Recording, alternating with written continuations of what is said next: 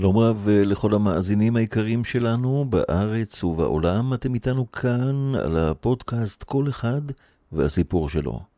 אנחנו הפעם עם סיפורו של הרב אליהו רוסטמי. גילוי נאות, את הרב אליהו רוסטמי אני מכיר הרבה מאוד שנים, שידרנו יחד בתחנות הרדיו, ואנחנו רוצים לשמוע כאמור את סיפורו האישי. בהמשך אנחנו נעלה גם מישהו שמאוד uh, מחובר לסיפור הזה, והוא דוקטור ירון מוסקוביץ'. אנחנו uh, נאמר לכבוד הרב uh, אליהו רוסטמי, לילה טוב. לילה טוב. כבוד הרב, ספר למאזינים מה קרה לך לפני בערך 12 שנה. לפני כ-12 שנה, יותר קצת, התחלתי להרגיש במאמץ שריפה בחזה, ולא הבנתי ממה זה. אני הייתי אוהב להתעמל, לרוץ. כשהייתי רץ בבריאות, אז זה היה בסדר גמור, הכל היה...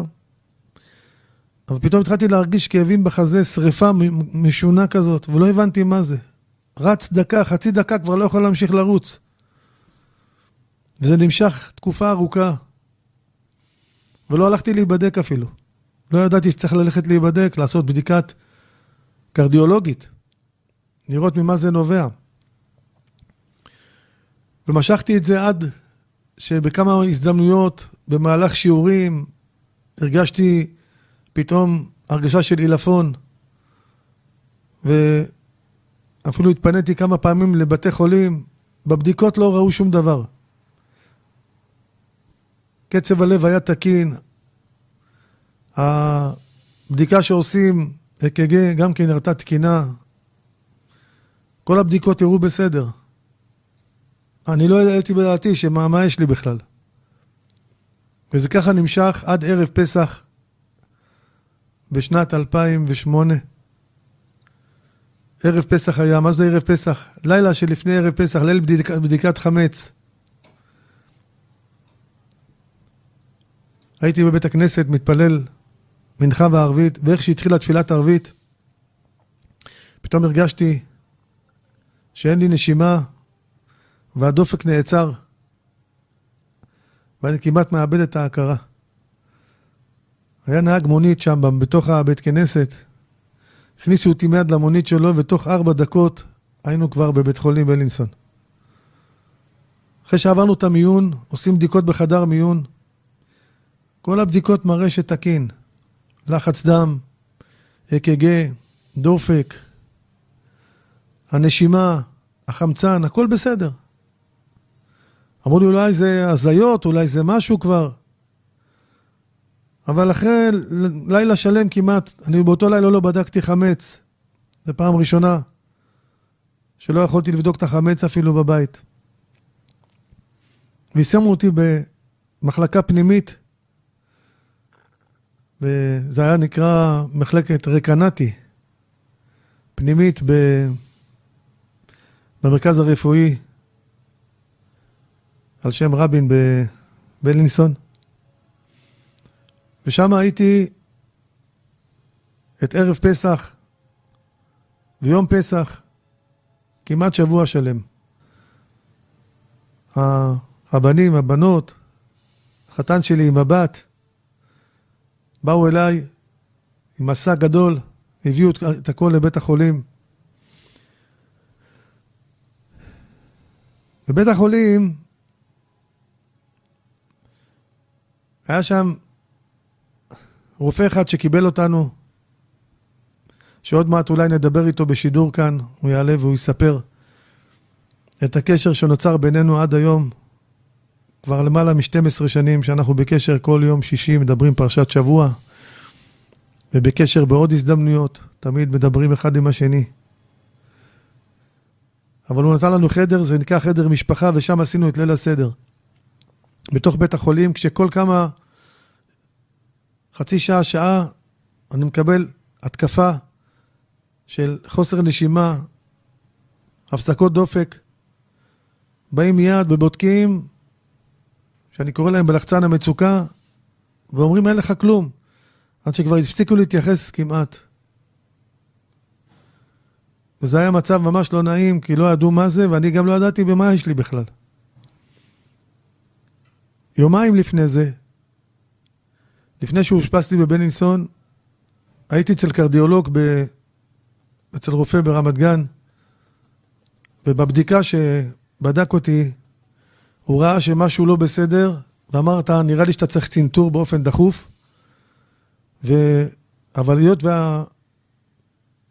והמחלקות וה... בערב פסח היו רק עובדים במתכונת שבת, אז הוא אמר לי, אתה הולך הביתה, אבל מיד, שתרגיש לא טוב, מיד תלך לבית החולים. וככה קרה באותו ערב פסח שהייתי מוכרח ב...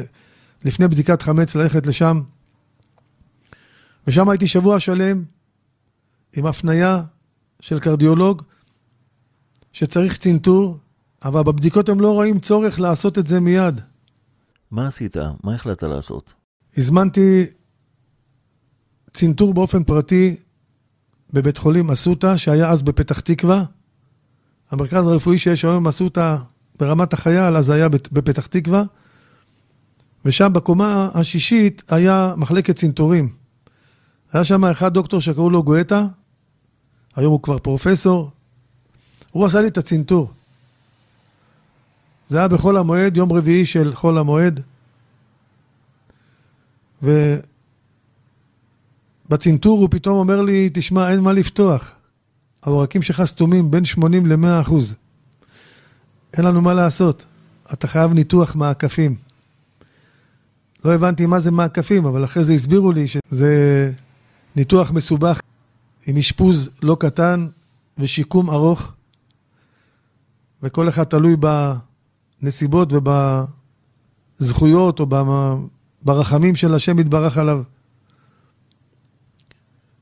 ואני באתי לצנתור באופן פרטי, וצריך ניתוח, מי ינתח אותי עכשיו? פתאום פונה אליי המצנתר ואומר לי, תשמע, כאן קומה מעלינו בקומה שבע, יש, יש כאן מחלקת ניתוחים. וזה הכל באופן פרטי, ורק מי שמוזמן מראש. עכשיו הודיעו לי, הוא אומר, שאחד המטופלים שהיה צריך לבוא להיות מנותח, בניתוח מעקפים, הוא לא הגיע, הוא נפטר בדרך. כל המחלקה מוכנה לקבל מישהו אחר. אתה יכול להיכנס במקומו. רבותיי, אני רוצה להגיד לכם, כל אחד מהמאזינים פה, שיכולים עכשיו לחבר עוד מאזינים, אני... ותראו את ההשגחה הפרטית שהקדוש ברוך הוא עשה לנו כאן. העבירו אותי מיד למחלקה לפני ניתוח.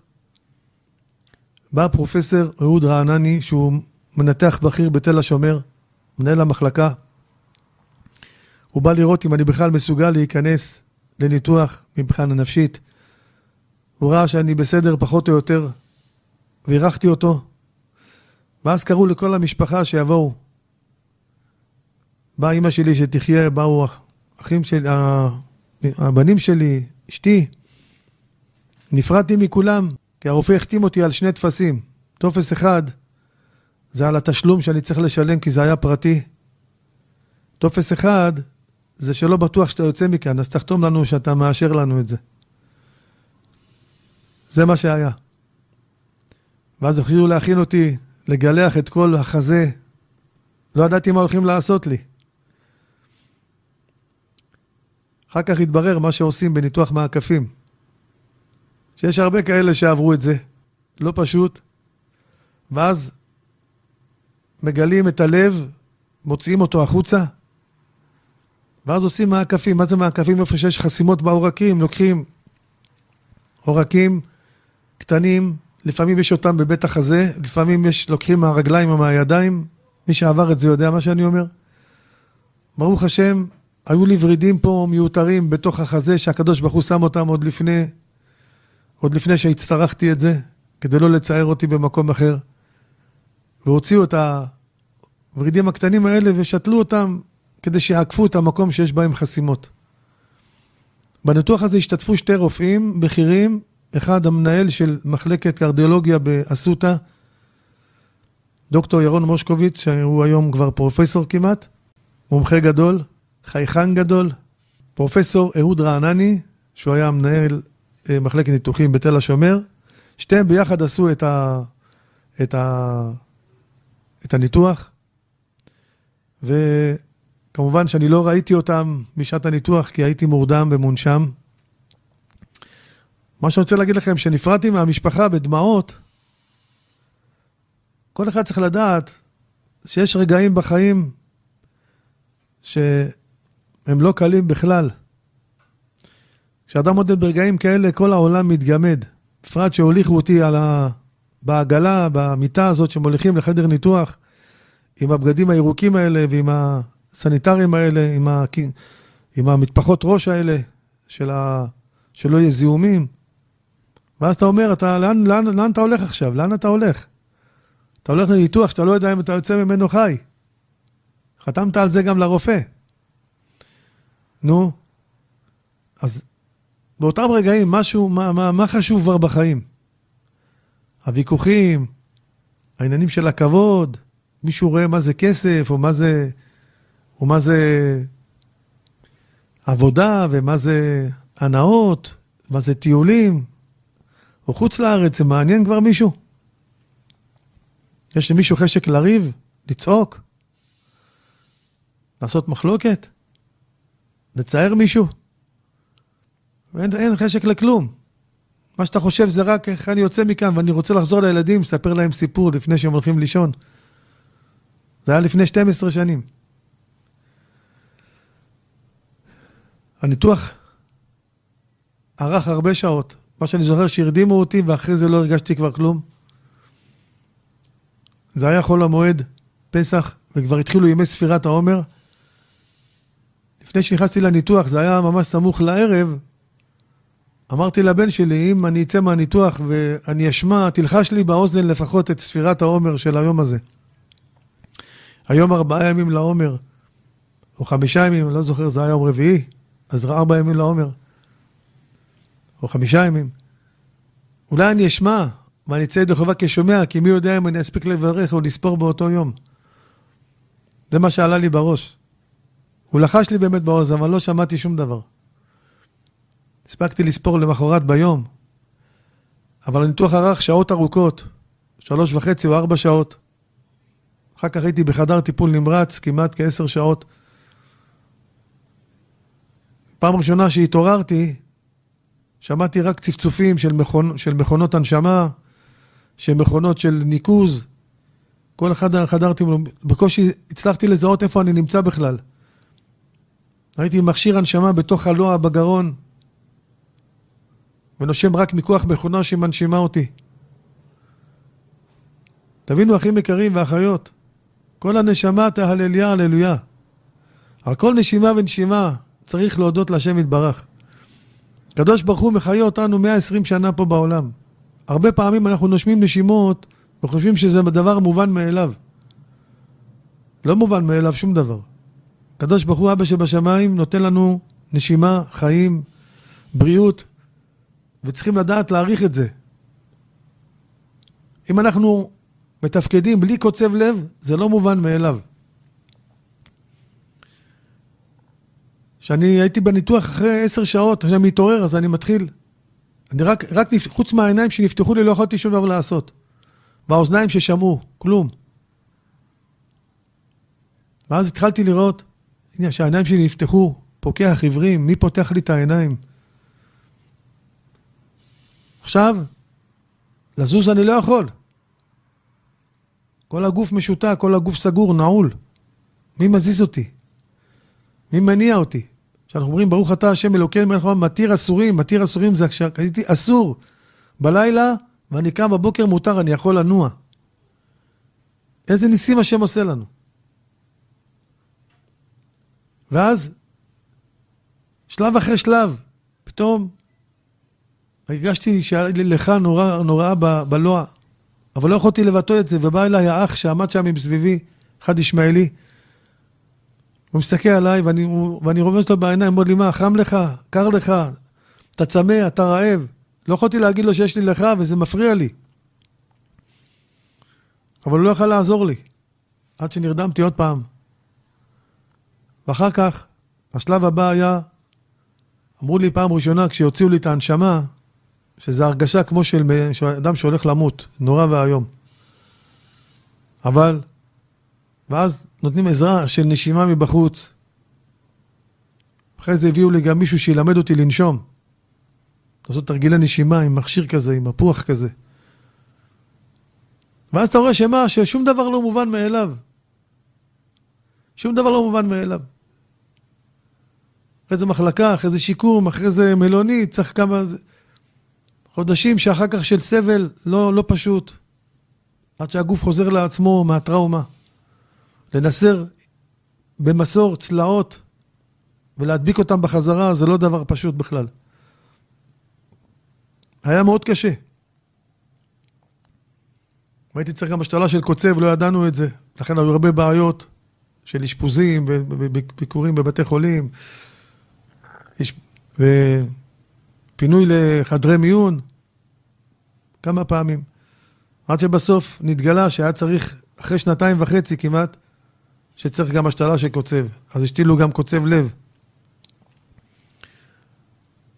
וצריכים לדעת, אחים יקרים, החיים שלנו זה לא דבר מובן מאליו.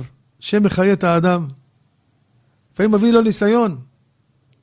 שמהניסיון הזה אתה לא יודע מה יכול לצאת. אבל אין דבר שהשם עושה רע. השם עושה כל דבר לטובת האדם. כן, מאזינים יקרים, אתם איתנו כאן על הפודקאסט כל אחד והסיפור שלו, וכאמור, אנחנו עם סיפורו של הרב אליהו רוסטמי.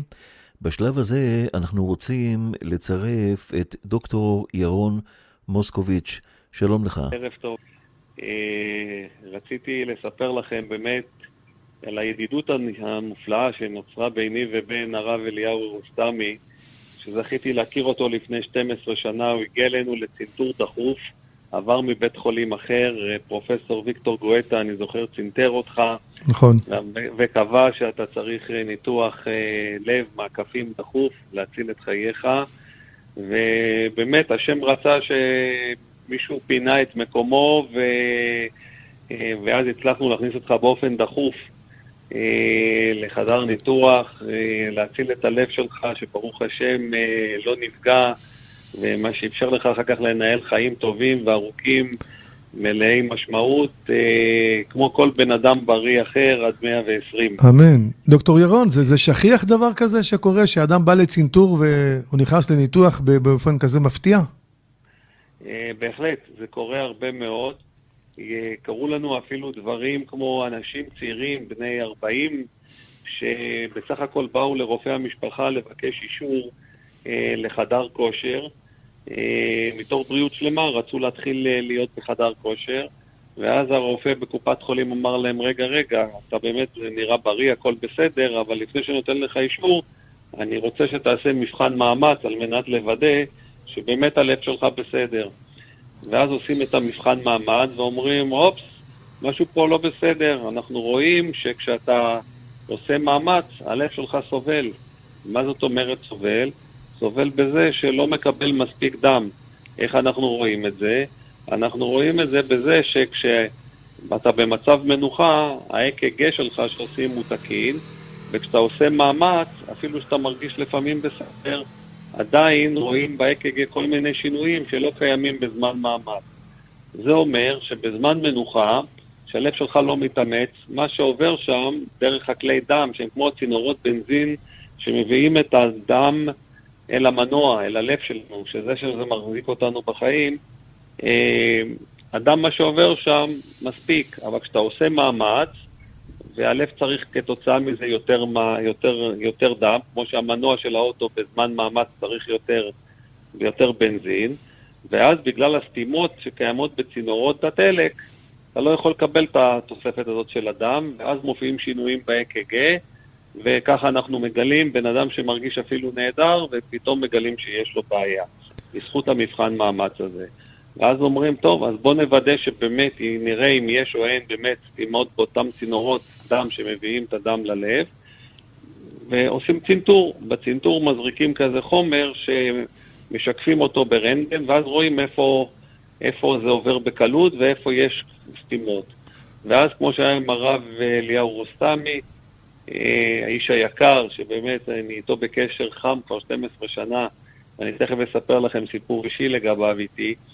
כשאני עכשיו הייתי מהצד השני של המתרס, אה, ואז גילינו לפני 12 שנה שלאלי הלב עובד מצוין, אבל צינורות הדם שאמורים להביא את הדם אל הלב, הם סתומים באופן חלקי.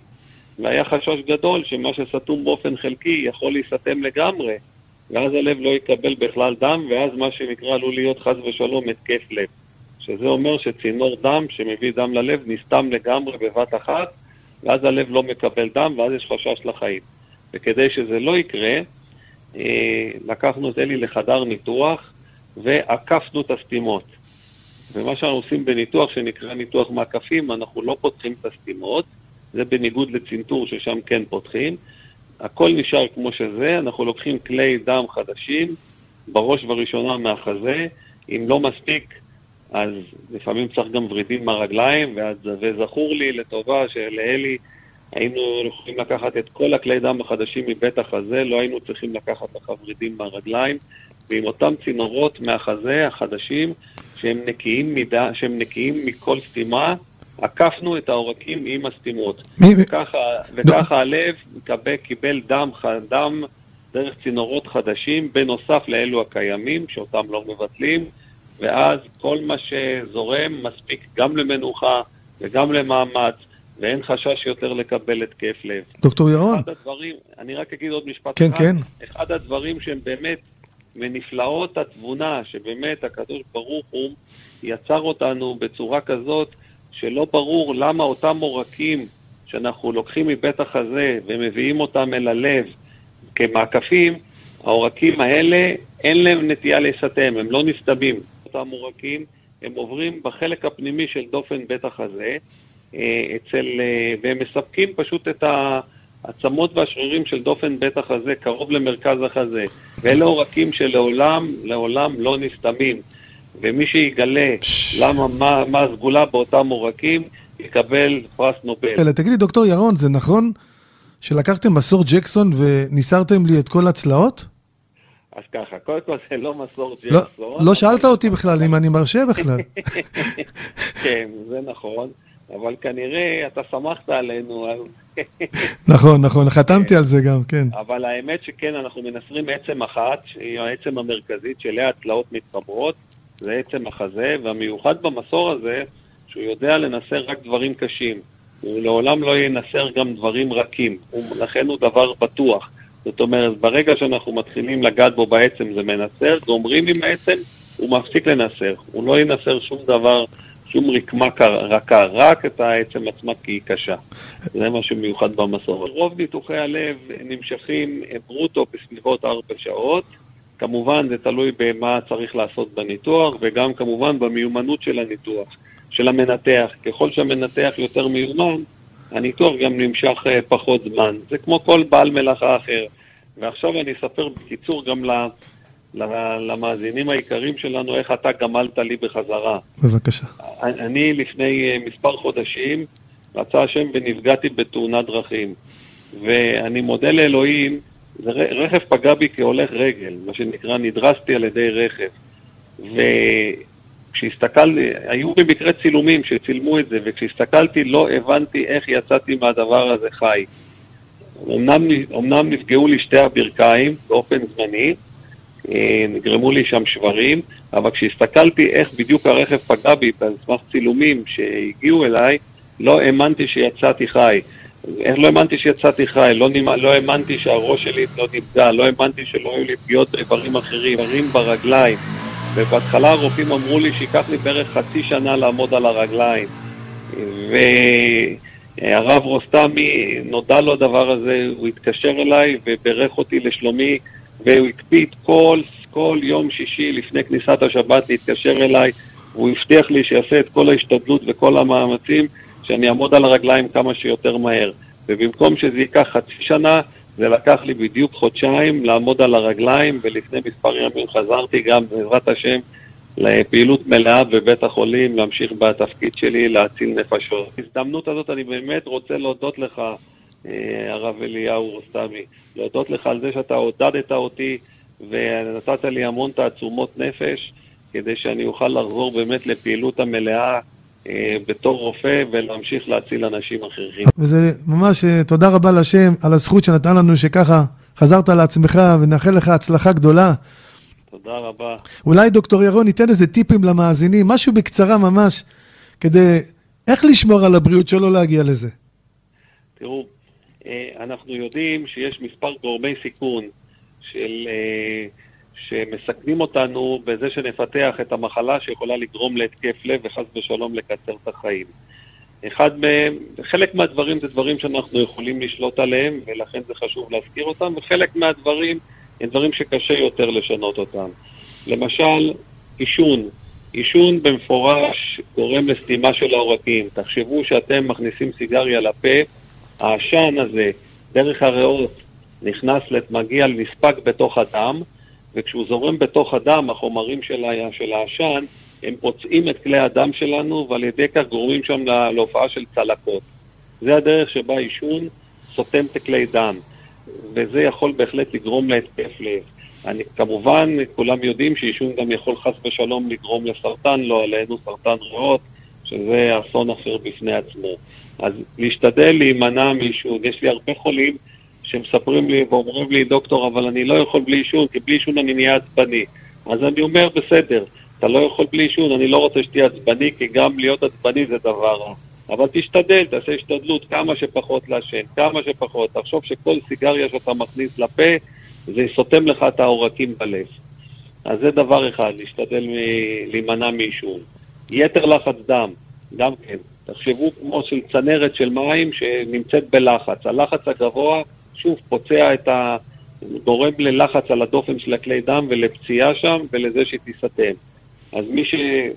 מי שלא יודע אם יש לו, אין לו לחץ דם, חשוב מאוד להיבדק כמה פעמים ולראות שבאמת לא סובלים מלחץ דם, ואם יש לחץ דם גבוה, אז צריך לקחת טיפול תרופתי כדי להפחית את הלחץ דם. היום אנחנו יודעים שכבר לחץ דם, פעם חשבו 140, 150 זה לחץ דם גבוה, היום אנחנו יודעים שכבר מעל 130 זה כבר לחץ דם גבוה. אז לכן מאוד מאוד חשוב לראות מה הלחץ דם, ואם צריך לקחת טיפול התרופתי הנכון. עודף שומנים בדם, זה יכול להיות או כולסטרול או טריגליצרידים. חד משמעית גורם, לסת... הם שוקעים בכלי דם שלנו וגורמים לסתימה בהם. לכן חשוב לראות מה, לעשות בדיקה, זה צום של 12 שעות, עושים בדיקת דם אחרי צום של 12 שעות. למשל, אם הבדיקה ב-7 בבוקר, אז מ-7 בערב יום לפני כן כבר לא אוכלים.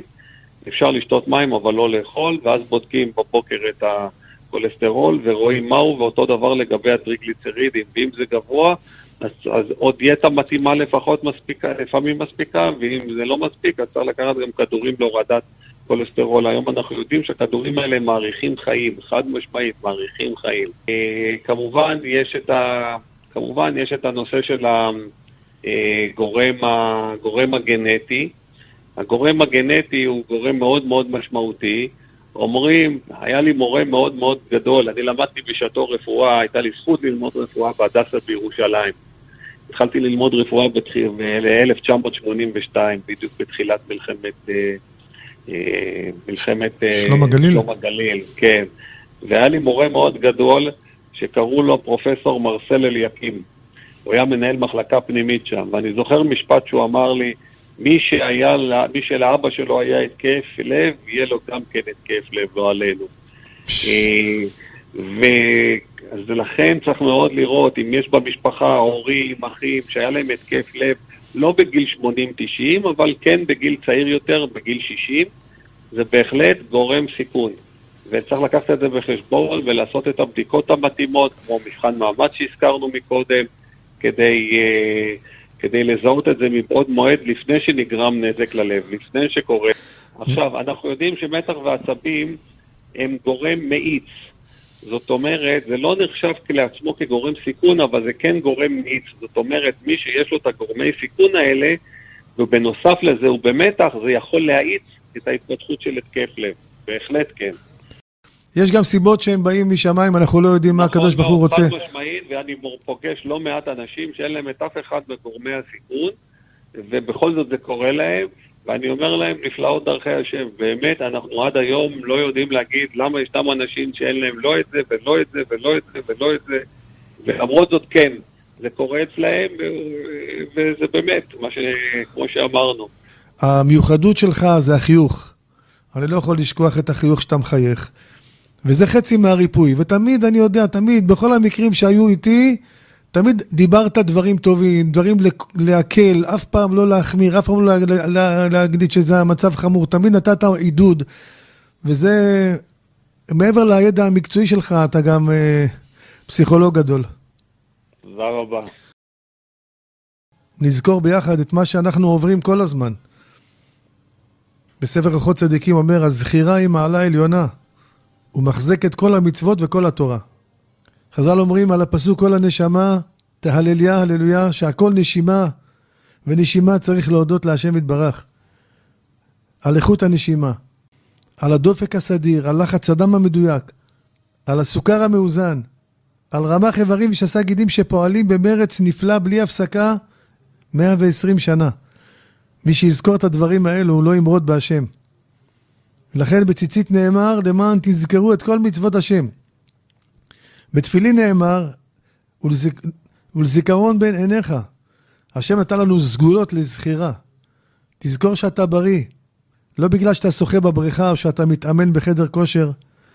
לא בגלל שאתה אוכל מאכלי בריאות, אלא רק בגלל שהשם נותן לך כוח ברוב רחמיו וחסדיו. וכיוון שהכל תלוי בזכירה, אדם צריך לכתוב את הדברים, שיזכור אותם בכל יום, יכניס אותם בעומק הלב. לא יזכור בפה בלבד, אלא יכתבם על לוח ליבו. ואז תהיה עבודתו מקובלת לפני המקום ברוך הוא. ותישא חן וחסד לפניו. הזכירה הראשונה היא שאדם יזכור את חסדי השם יתברך, שאתה שלם באיברים. שיזכור חסדי השם יתברך שהוא שלם באיבריו. שאם היה חולה באיבר אחד, ובא רופא וריפא אותו, כמה היה נכנע, כמה מחזיק טובה לרופא הזה. אם היית קם בבוקר אחד עם פריצת דיסק, בא ורופא ועשה לך טיפול רפואי, וריפא אותך מהכאבים, כמה היית מודה, כמה היית נכנע לפני הרופא הזה. ואם הייתה לך טיפול בלי תופעות לוואי, והכאבים עברו, איך היית מודה לרופא ומשבח אותו? הקדוש ברוך הוא עושה לנו את הטיפולים האלה כל יום. אם נזכור את זה, אף פעם לא נמרוד בהשם, לא נעשה משהו נגדו. הזכירה היא מעלה עליונה, היא מחזקת את כל המצוות של התורה, תדעו לכם. אנחנו צריכים לדעת, כל יהודי שקם בבוקר, וזכרת את השם אלוהיך, השם מזהיר אותנו שלא נשכח אותו. איזה חסדים הוא עושה לנו. על השינה הנעימה, על הקימה, על הרמ"ח איברים, שחזרו לתפקד כרגיל. כשאנחנו אומרים מודה אני, על זה צריך לכוון. אומר רבנו יונה, בכל בוקר בהקיצו משנתו יזדעזע, ויהיה נרתע ונחפר. צריך להתבייש מאימת הבורא, את החסדים שהוא עושה לנו. צריך לחשוב על כל מעשים שעשינו כל היום. תודה להשם שהגעתי הביתה. אנחנו הגענו הביתה, חזרנו בשמחה לבית, למשפחה. אז על זה צריך להודות להשם. היצר הרע משכיח לנו את האמת. מה שאנחנו בריאים זה מתנה מהשם, תדעו לכם, זה רחמנות גדולה. עד כאן, אה, מאזינים יקרים, שמענו את סיפורו של הרב אליהו רוסטמי, ואנחנו רוצים מאוד מאוד להודות לך, כבוד הרב. תודה רבה על ההקשבה. בעזרת השם שניפגש רק בשמחות. תודה כבוד הרב. תודה רבה לכבוד הרב אליהו רוסטמי. אתם איתנו כאן uh, על הפודקאסט כל אחד והסיפור שלו. תודה רבה לכם המאזינים בארץ ובעולם. להשתמע.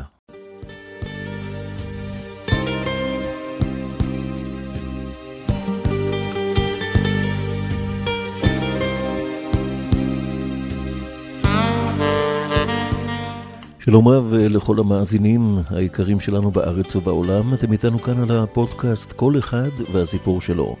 ואנחנו הפעם עם סיפורו של אריק שחר. אריק שחר נולד וגדל בקריית מוצקין והוא ניגן כמתופף מגיל עשר.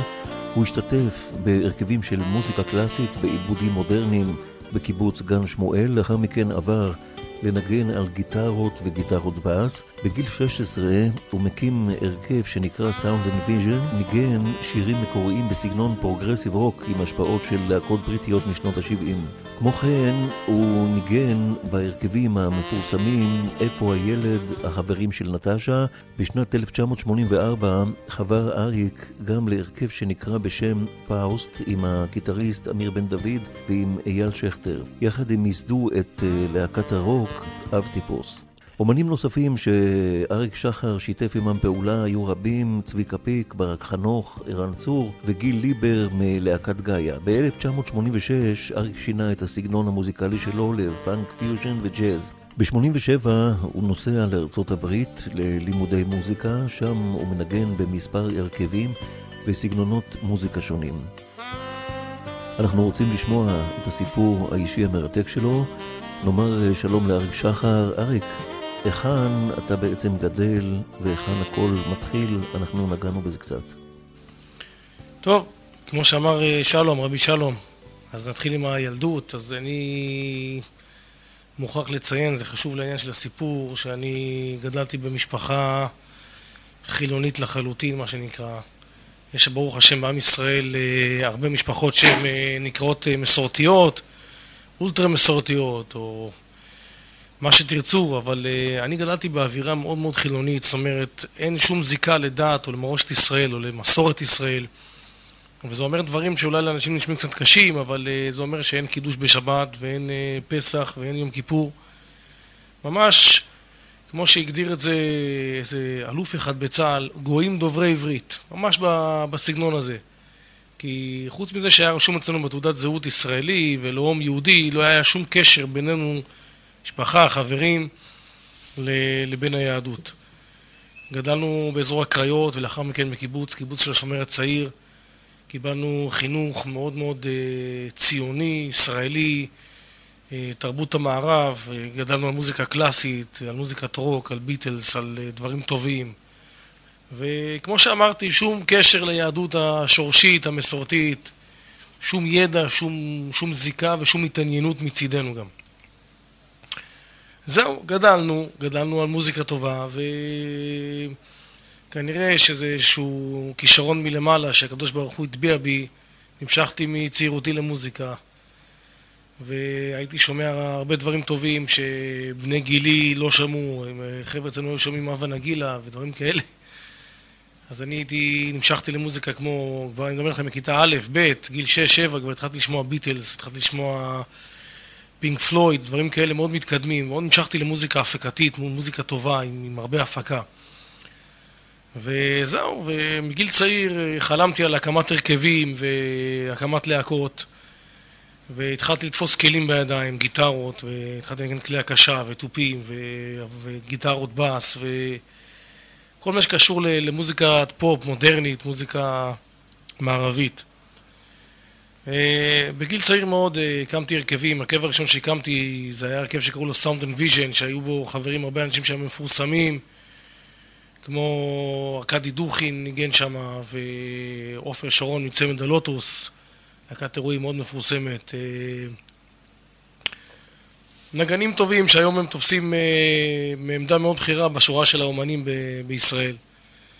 והתחלנו להופיע בכל מיני פסטיבלים, פסטיבלים של מוזיקה מתקדמת, אוונגרד, progressive, ואני מדבר איתכם שהייתי בן 15, כבר היה לי חלומות כאלה גדולים.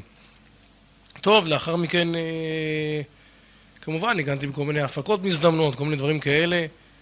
אה, אחרי זה הרכב התגבש, זה קם הרכב שקראו לו זרם מקומי, שזה למעשה הרכב של החברים של נטשה, כמו בשם הזה, אותם נגנים, מיכה שטרית וארכדי דוכין, כל החבר'ה האלה.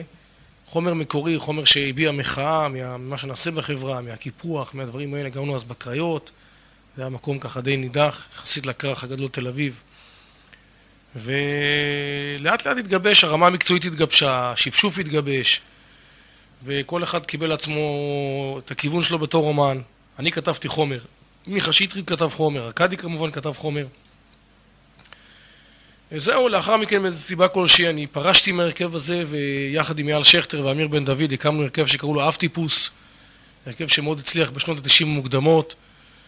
אה, החומר שהם אה, בו התפרסמו זה חומר שונה לחלוטין מהחומר שבו אני הייתי בהרכב, זה היה חומר מאוד מאוד אה, רוק, מה שקוראים לזה רוק בסיסי, רוק גולמי, בלי הרבה ליטוש, אלא מין רוק כזה אמיתי, עם חומר עם אה, תמלילים מאוד מאוד אה, נוקשים ומחאתיים על מה שנושא בחברה, על ה... כל מה ש... כמו שהבנו שצריך למחות. רחמנא ליצלן גם היה בזה חומר שהביא המחאה על השתלטות הכוח השחור, מה שנקרא. יש כאלה שכותבים טקסטים שזה המקצוע שלהם, זאת אומרת, הם מזמינים אצלם שיר והם כותבים. אין בזה עומק, זה העיקר משחק מילים. אנחנו לא היינו בצורה כזאת, אנחנו כתבנו שירים שבאמת יצאו מהלב. כדי להעביר איזשהו מסר. להעביר מסר, אנחנו היינו חבר'ה צעירים, אה, שירי... חיים בחברה הישראלית, ולפי עניות דעתנו ראינו כל מיני דברים שהם נקראים עוולות, כל מיני דברים כאלה. אם זה השחיתות בפוליטיקה, אם זה ההתעשרות המהירה של אה, חלק מאוד מאוד קטן מהחברה על חשבון, אה, אה, כמו שאומרים, העניים תמיד נהיים יותר עניים והעשירים נהיים יותר עשירים, כן. כל הרפורמות וכל הדברים שנעשו במדינה. אז על זה הבנו את המחאה שלנו, על כל העניין של השואו ביזנס שבארץ שהוא... אנחנו הבנו, אני לא יודע אם זה אמת או לא אמת, אבל ככה אנחנו ראינו את הדברים אז. כל מי שירצה לחקור את זה, לראות אם זה באמת לא נכון או לא נכון. אז הבנו שכאילו השואו ביזנס, הרדיו, נשלט על ידי קליקה של כמה עשרות אה, אנשים בודדים שמקדמים את מי שרוצים לקדם והם לא מקדמים מי שהם לא רוצים לקדם והכל הוא מסחרה, מסחרי. אנחנו, זה חלק מהדברים שבאמת גרמו לי לחשוב בדיוק איפה אני נמצא. העניין שאתה כותב איזו יצירה כלשהי, אתה משקיע את הנשמה שלך, אם זה מבחינה מוזיקלית, אם זה מבחינת תמלילים, אתה רוצה להביע איזה משהו אומנותי, כן. בעל רמה. ובא לך איזה מפיק ומסתכל עליך בצורה, של, בצורה דולרית, מה שנקרא. כמה כסף, כמה כסף אפשר להפיק ממך. זאת אומרת, האומנות נדחקת לצד באיזשהו, באיזשהו, באיזשהו עניין, ולמעשה החלק המרכזי בכל העניין של, של show business זה העניין של הכסף. כשמו כן, הוא show business, זה כן. business. אתה כמו כל מוצר אחר, אם אפשר לתמחר אותך, אז אתה, אתה in, אם לא, אז אתה out. זה מה שהולך היום. תלוי בחיי המדף. בדיוק, כן. בגלל זה גם הרמה של המוזיקה היום בעולם ירדה פלאים. היום כל המוזיקה בעולם, רוב העולם שומע כל מיני טכנו ודנס ודברים אלקטרוניים כן. שאין בהם שום נשמה. אז... אבל העולם הוא מסחרי, אין מה לעשות. זה, זה כמו להילחם בתחנות רוח, חבל על הזמן. אתה כן. תעשה את שלך, אם אתה אומן אמיתי, אתה צריך לעשות אומנות, ו... וזהו. הקדוש ברוך הוא שולח את הפרנסה. ככה צריך להסתכל על הדברים, אבל אז לא הסתכלנו ככה.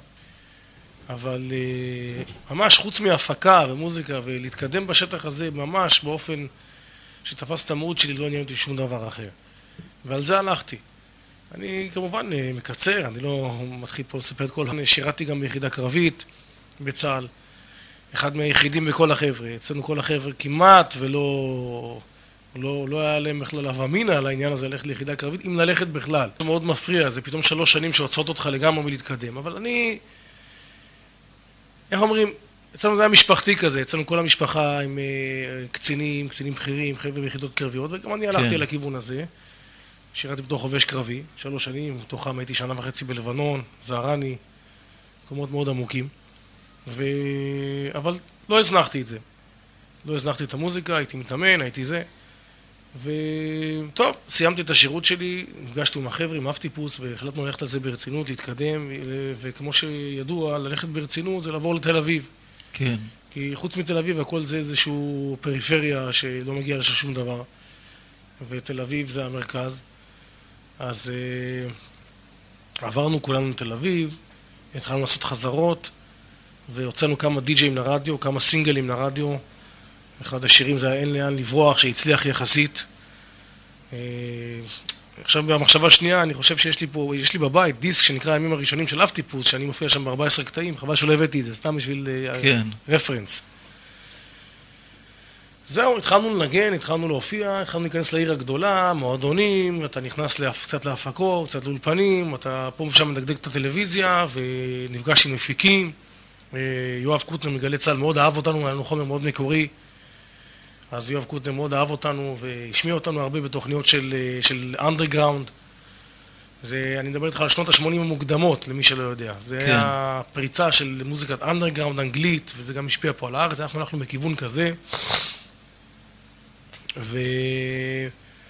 ונפגשנו עם מפיקים, כמו שאמרתי מקודם, אה, מאוד הרגיז אותנו שמסתכלים, הדבר האחרון זה על האומנות. קודם, קודם כל, כמה כסף אפשר להפיק מכם? אתם מוצר שיכול ללכת בשוק או לא יכול ללכת?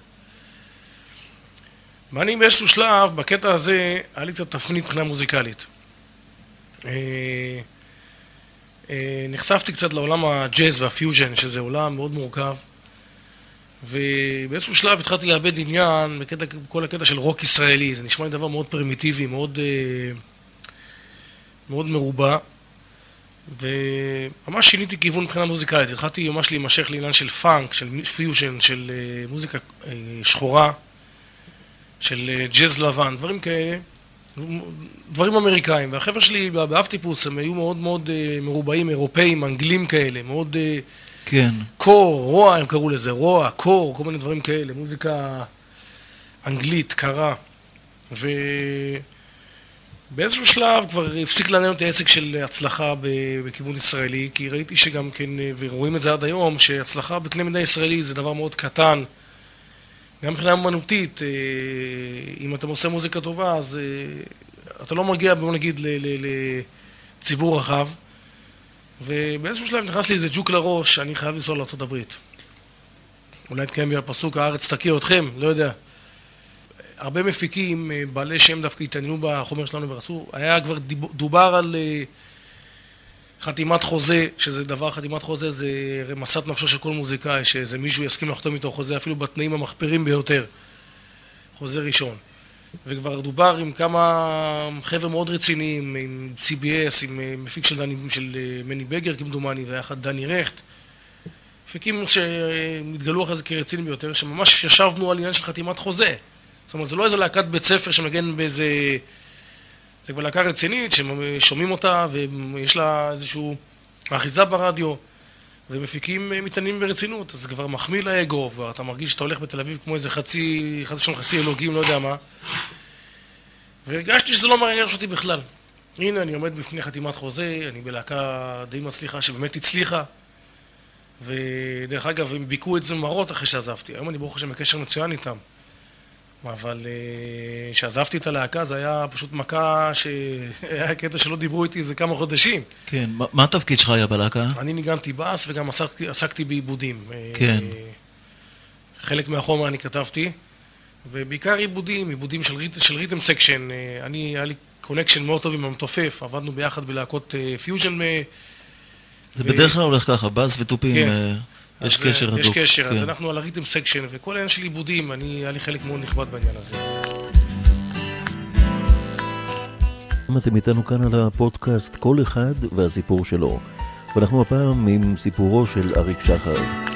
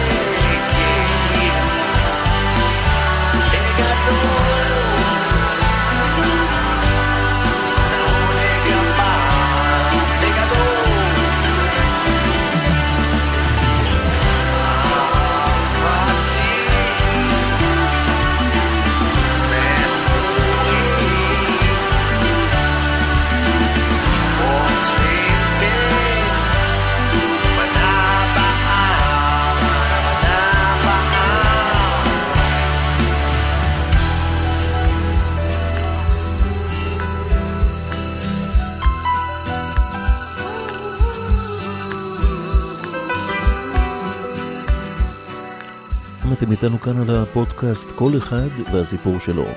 ואנחנו הפעם עם סיפורו של אריק שחר.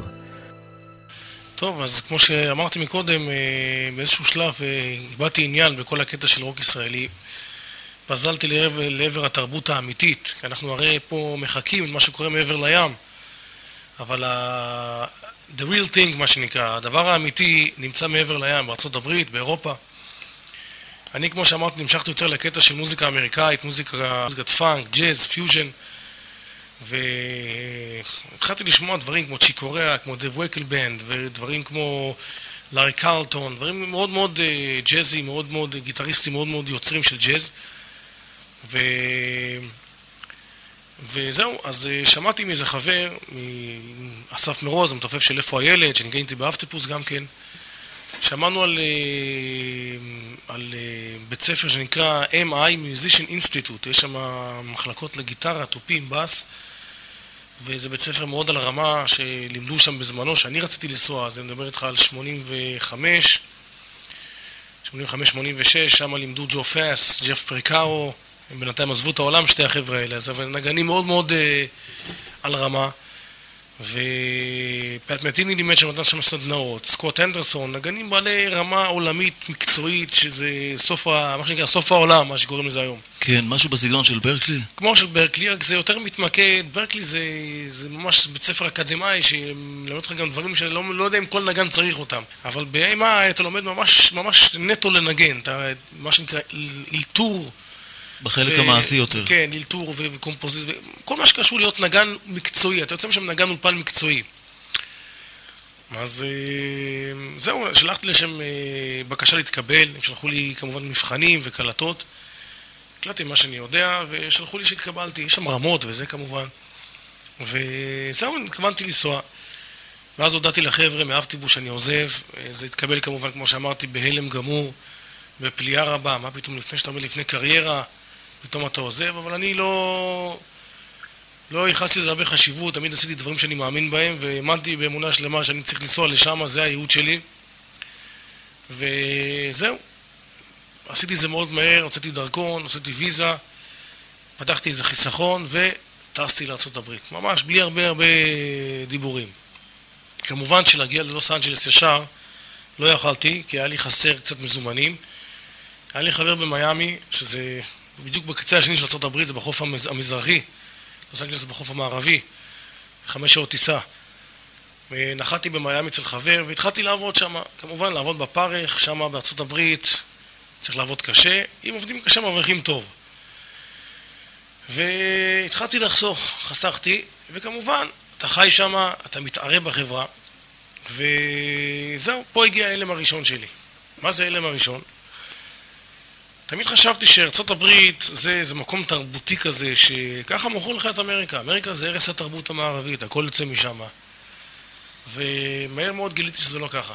גיליתי שלמעשה הישראלים, עם כל הוולגריות, עם כל האגרסיביות שלהם, הם בפנים נשמות טהורות. פשוט נשמות טהורות. רק מה, יש להם מעטה מחוספס כזה מכל האורח חיים פה, מה, אני, זה, במצב הביטחוני, אז הם מקבלים מין תדמין כזאת של מחוספסים, והאמריקאים מצטיירים אצלנו כאנשים מתורבתים ומנומסים, וזה בכלל לא ככה. כשאתה נכנס פנימה לגובה האריות, כמו שעופר לוי הזכיר פה, גובה האריות, אז אתה רואה שזה למעשה בכלל לא ככה, זה הכל מעטה דק ו... ושקוף של, של, של, של נימוס, אבל זה רחוק מזה. אין פה, אין פה מקום לפרט, דין נשמה. זה תהליך שאני לא יכול להסביר אותו, אבל אה, אה, פתאום הרגשתי, טוב, אפשר לבוא לתרץ את זה שאדם נמצא בגלות, אז הוא מתחיל להזדהות יותר עם המקום שממנו הוא בא, יכול להיות. אבל אה, אני תולה את זה בזה שהייתי מנותק מהתקשורת, מכל הרעל הזה, ש... ש... מכל הסטיגמות האלה שמדביקים לציבור של הדת, לכל מה שקשור לדת. התחלתי להרגיש פתאום שחסר לי איזה משהו. טוב, אני גר בסביבה מאוד יפה על אגם. מה זאת אומרת חסר לך משהו? אתה רצית ללמוד מוזיקה, נכון. טסת לארצות הברית, ברוך השם. בוא נסביר לך מה היה. אני אדם מאוד חברותי, ובתוך כמה שבועות הייתי מוקף בחברים, במוזיקאים, כמובן שפרסמתי את עצמי גם בעיתון של מוזיקאים, שאני בסיס וגיטריסט שמחפש עבודה. ומהר מאוד מצאתי את עצמי מנגן בכמה הרכבים, לא הרכב אחד. ו... והיה לי חברים טובים שם, ניגנתי למשל עם אדם שקוראים לו ז'אן, בחור ארמני, לבנוני, שהוא מיליונר, שכל הדלתות במיאמי של הבוהמה נפתחו בפניו, ואיפה שאתה לא רוצה.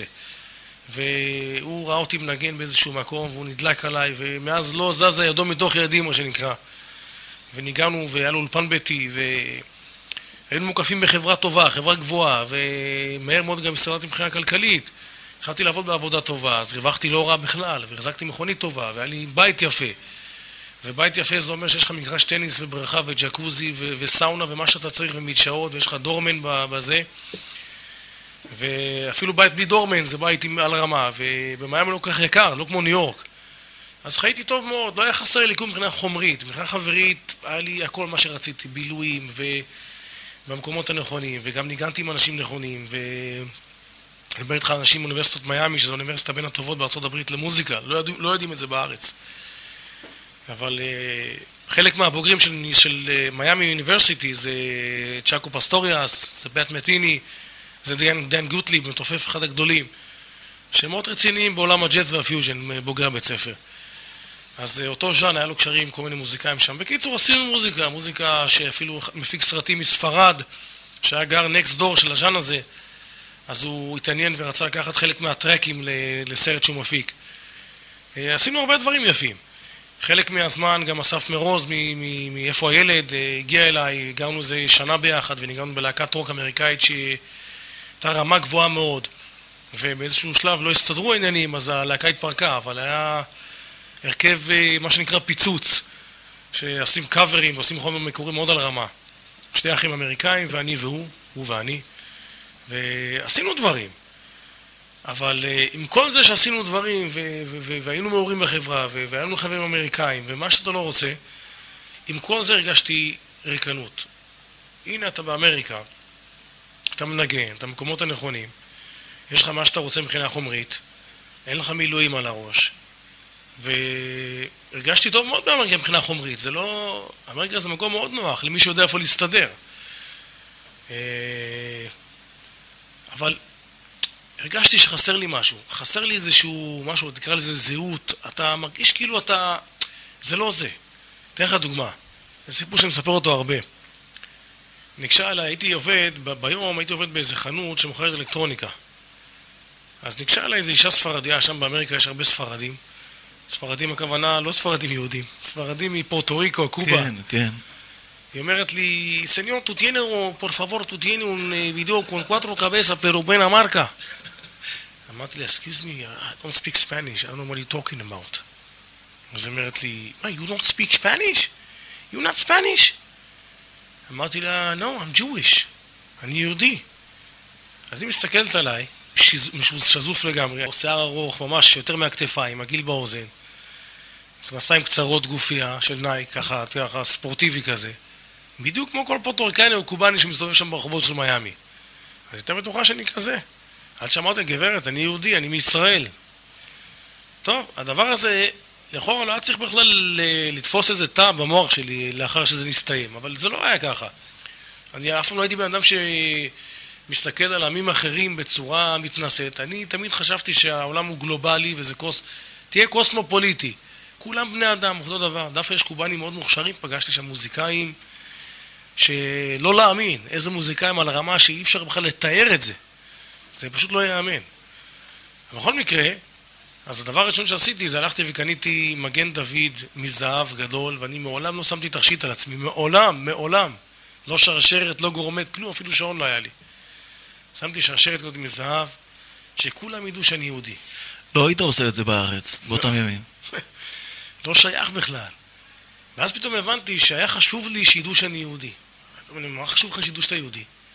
אדרבה, אתה רוצה להיטמעות, להיטמע, מה שנקרא, בחברה האמריקאית. מה, אמריקה זה מין כור היתוך כזה, ש... מה פתאום חשוב לך? הרי לא מצאנו שאיטלקי הוא ככה מקפיד. בסוף נטמעים, בסוף נהיים אמריקאים. לא, היה חשוב לי שידעו שאני יהודי. אה, יהודי זה דבר כזה שעבד עליו הקלח, מה, יהודי, זה שם כזה... לא, היה חשוב לי, וכל מאז, כל מקום שהלכתי, הדגשתי שאני יהודי. שמתי את המגן דוד, הדגשתי שאני יהודי. זהו, אז אה, זה דבר כזה שתפס אותי, שפתאום יש לי זהות. הבנתי שאני קשור לזהות של דבר מאוד מאוד עמוק, שנקרא העם היהודי. לא הבנתי מה זה הזהות הזאת, מה זה הדבר הזה, אבל אה, הרגשתי מקושר לדבר הזה. לכל הרקע שאתה בא ממנו, לקיבוץ, מה פתאום אתה מתחיל להתעסק עם מגן דוד, עם זהות זהו, יהודית? זה ממש... אה, תראה, קודם כל, מבחינה הגיונית, התהליך הזה שקרה לי זה תהליך שהוא ממש אנטיתזה לתרבות שממנה באתי ולערכים שמהם חונכתי. אני חונכתי, כמו שאמרתי מקודם, שאדם צריך להיות קוסמופוליטי, אין גבולות, אין עמים, כולנו בני אדם, ואין הבדל. וככה חונכתי. האמת היא ששם זה, אמרתי לכם, זה פשוט פגע בי כרעם ביום בהיר. פתאום הבנתי שאני יהודי, אני לא מתנשא מעל אף אחד, חס ושלום, והייתי מבלה עם אנשים, חי עם אנשים, אבל הרגשתי לאט לאט ניכור הולך ו- וגובר. תסביר את זה מבחינה פסיכולוגית, אין לזה הסבר פסיכולוגי. זה פשוט הרגשה, אני היום, אני היום רואה בזה שהתקיים בי הפסוק והשלחתי לכם מים טהורים וניתרתם, כי אין שום סיבה אם הייתי איזה אחד כזה שלא יודע מה, אין לו מה לחפש בחיים, לא, לא יודע מה, לא רוצה להגיד... אבל בן אדם נורמלי, לחלוטין, יושב, מנגן, חי עם אנשים, חי איתם, מבלה איתם, אוכל איתם, שותה איתם,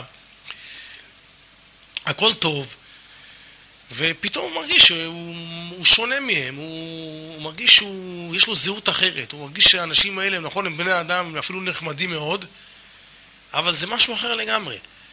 וככל שהקשר גובר מבחינה אה, ארצית, הוא מרגיש שמבחינה רוחנית, נפשית, פתאום הוא מרגיש שהוא לא... אין, זה, זה אנשים אחרים. זה, באיזשהו שלב זה אנשים אחרים.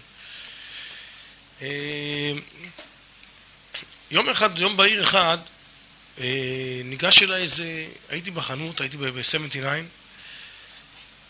ניגש אליי איזה יהודי חרדי,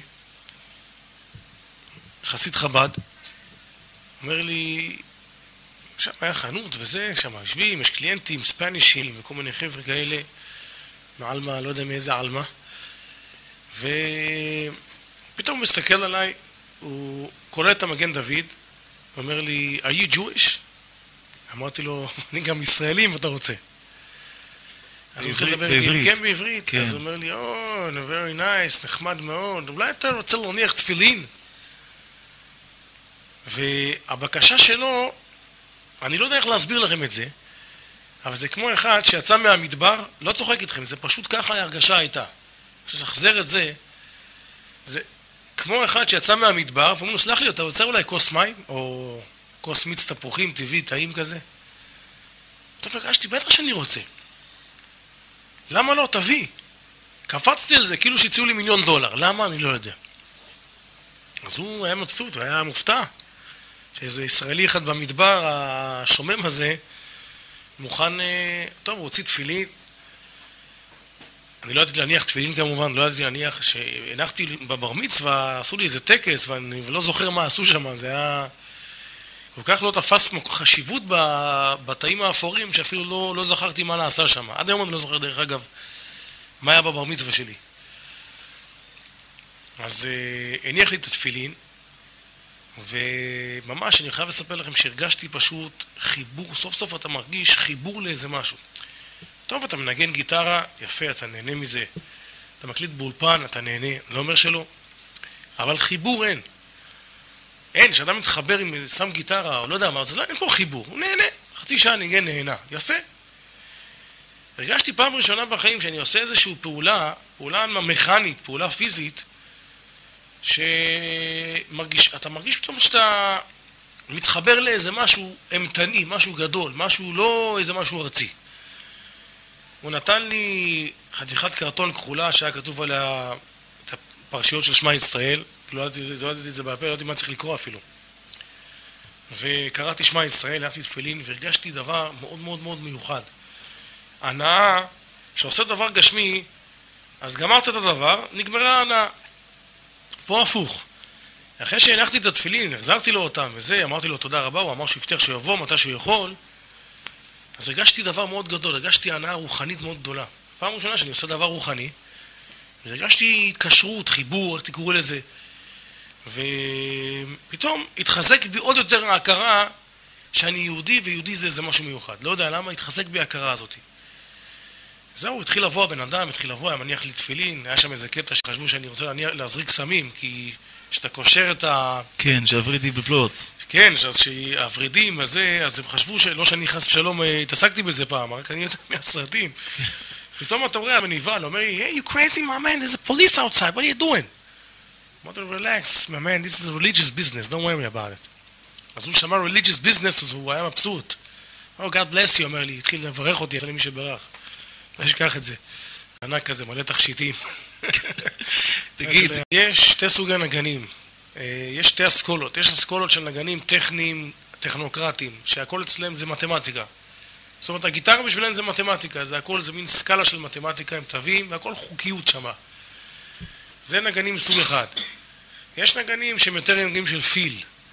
אה, זה גיטריסטים גדולים, כמו סטיבי רבון למשל, אה, זכותו תגן עליו. אז אה, כמו שכתוב במקורות, חז"ל אומרים, תפתח לי פתח כחודו של מחט, אני אפתח לך פתח כפתחו של אולם. המצווה הזאת, היחס החיובי הזה לתפילין, זה כנראה פתח לי הרבה שערים. פתח לי הרבה, אתם הרי יודעים שלחזור בתשובה זה דבר לא שכלי בכלל. למה? למשל, היה לי איזה קרובת משפחה, בחורה מאוד אינטליגנטית, מאוד מאוד אינטליגנטית, ש... היינו מדברים, אני ואשתי שתחיה, היינו מדברים איתה הרבה, ולא היה עוזר שום דבר, היא הייתה מתרגזת ומדברת אה, ממש שטויות והבלים, שלא הבנתי איך, איך, זה, איך בחורה אינטליגנטית יכולה לדבר כאלה שטויות. ממש. ויום אחד היא הפתיעה אותנו, אמרת שמע, חזרתי בתשובה. זהו, חזר בתשובה, ואז היא אומרת לנו, תגידו לי, למה לא אמרתם לי את כל הדברים האלה? אז אמרתי, מה זאת אומרת? חבל שאין לי טייפ. אמרתי וחזרתי ואמרתי. אני כמו איזה חירשת הייתי, לא שמעתי מה שאתה מדבר. פשוט מסכים שמבדילים. אני חושב שלחזור בתשובה צריך הרבה זכויות, זאת אומרת, זה לא דבר שכלי, זה דבר ש... כמובן שאינך רשאי להיבטל ממנה, אסור לאף אחד להתבטל מלהחזיר בתשובה אנשים. כי הדברים האלה הם באמת מצטברים בתודעה של הבן אדם, ושאם יש לו זכות אז הכל פורץ ללב בסוף. אבל זה עניין של מסכים, וככל שאדם יותר עושה איזה מצווה, יותר עושה, ומה זה מצווה? איך אומר רבי, רבי נחמן ברסלב, אם אדם הולך, מתקרב אל, אל הטוב כחוט השערה, עוזב את הרע כחוט השערה, כבר הוא חביב ונחמד בפני הקדוש ברוך הוא, זה פותח לו וזה מסלק הרבה קליפות. אז אה, אני חושב שהנחת תפילין הזאת היא סילקה מעליי הרבה מסכים. פתאום ראיתי דברים באור שונה, פתאום התחלתי לחשוב מה אני עושה בעולם הזה. איך זה ייתכן ש... 99.9 מהעולם הם למעשה סובלים בעולם ועובדים קשה, ורק אה, עשירית אחוז מהעולם באמת עושים כביכול, נהנים מהשפע ש- שהבורא משפיע פה בעולם. אבל רוב העולם עובדים כמו חמורים מהבוקר עד הערב בשביל אולי לראות חצי שעה סרט בטלוויזיה שלפני שהם נרדמים. אז אמרתי, החשבון הזה בכלל שווה? אני לא מבין. לעבוד שמונה, תשע שעות בשביל לראות איזה סרט חצי שעה ולהירדם, ועוד פעם לקום לעבודה, פתאום התחלתי לחשוב מחשבות של פילוסופיות יהודיות שלא, מעולם לא חשבתי אותן, אף פעם לא עניין אותי בכלל. יאללה, תנגן ותהנה מהחיים, מה, מה, מה זה... אבל פתאום התחלתי לחשוב מחשבות של מה אנחנו עושים פה, מה, מה תכלית הבן אדם, מה אנחנו... בשביל מה בן אדם חי כל כך הרבה שנים, מה...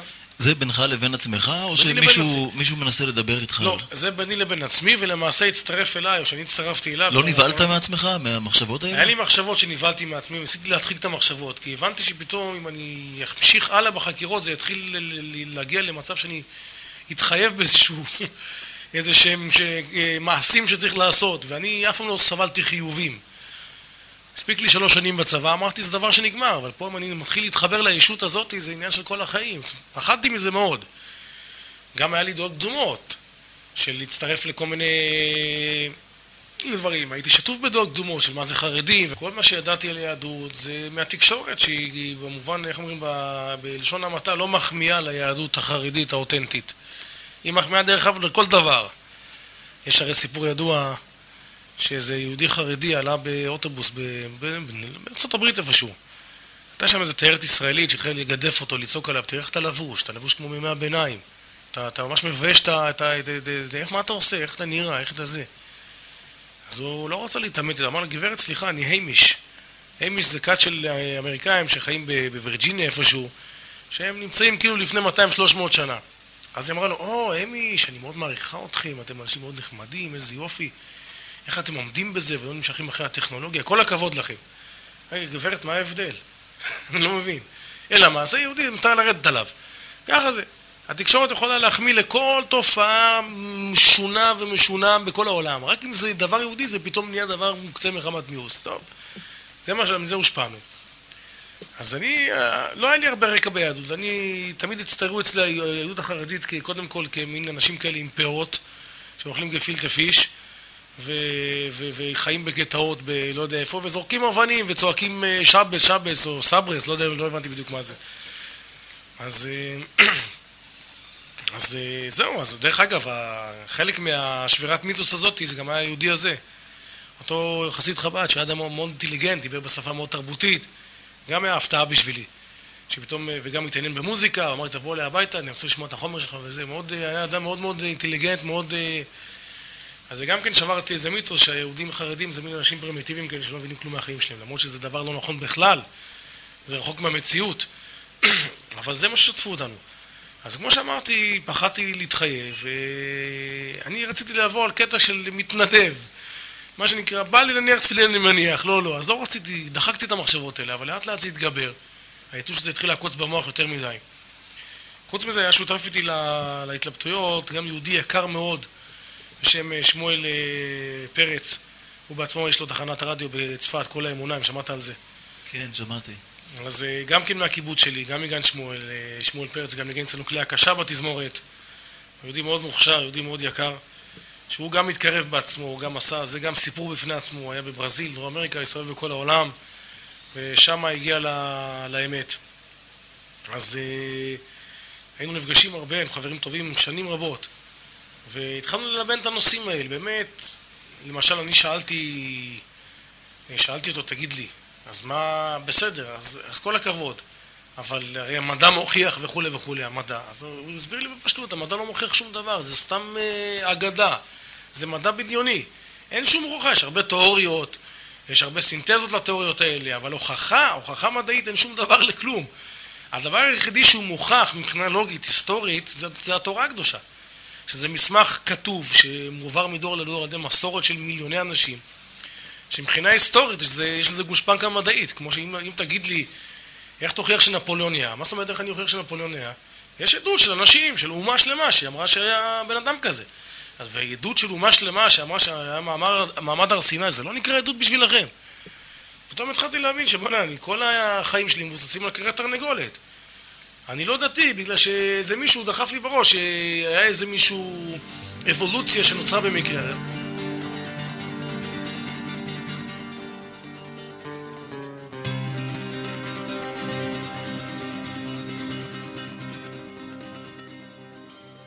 כל המאזינים היקרים שלנו בארץ ובעולם, אתם איתנו כאן על הפודקאסט כל אחד והסיפור שלו. ואנחנו הפעם עם סיפורו של אריק שחר.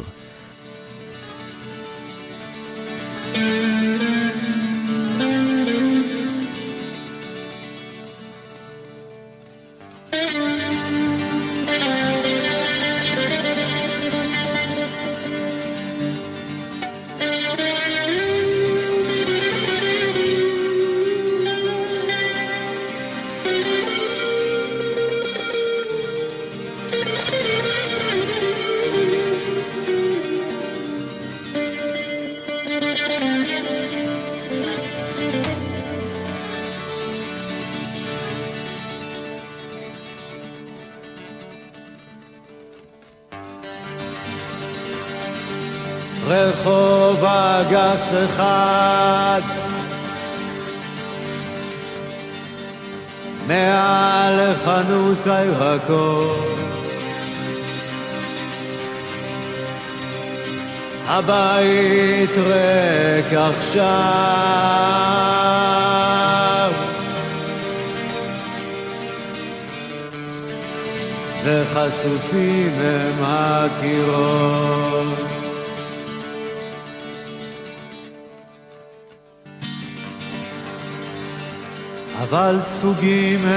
הם זיכרונות שלך. ריחות של יסמין.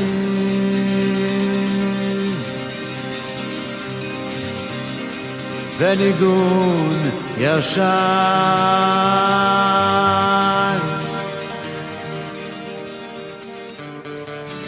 של הסעוד המזמין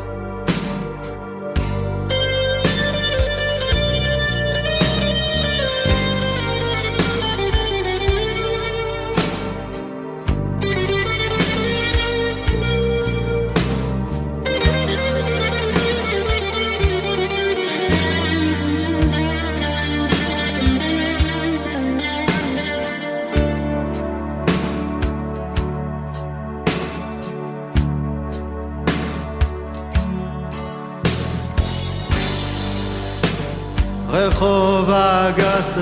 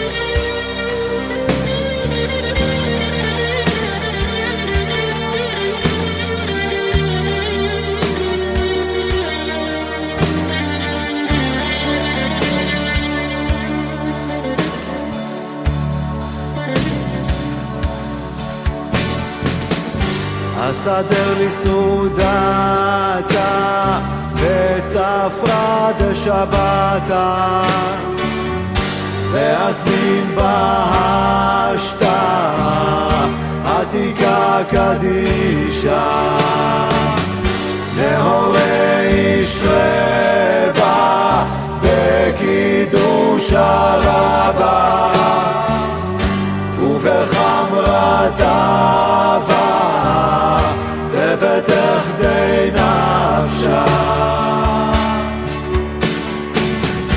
הסדר לי סעודתה בצפרא דשבתה ואזמין בהשתה עתיקה קדישה.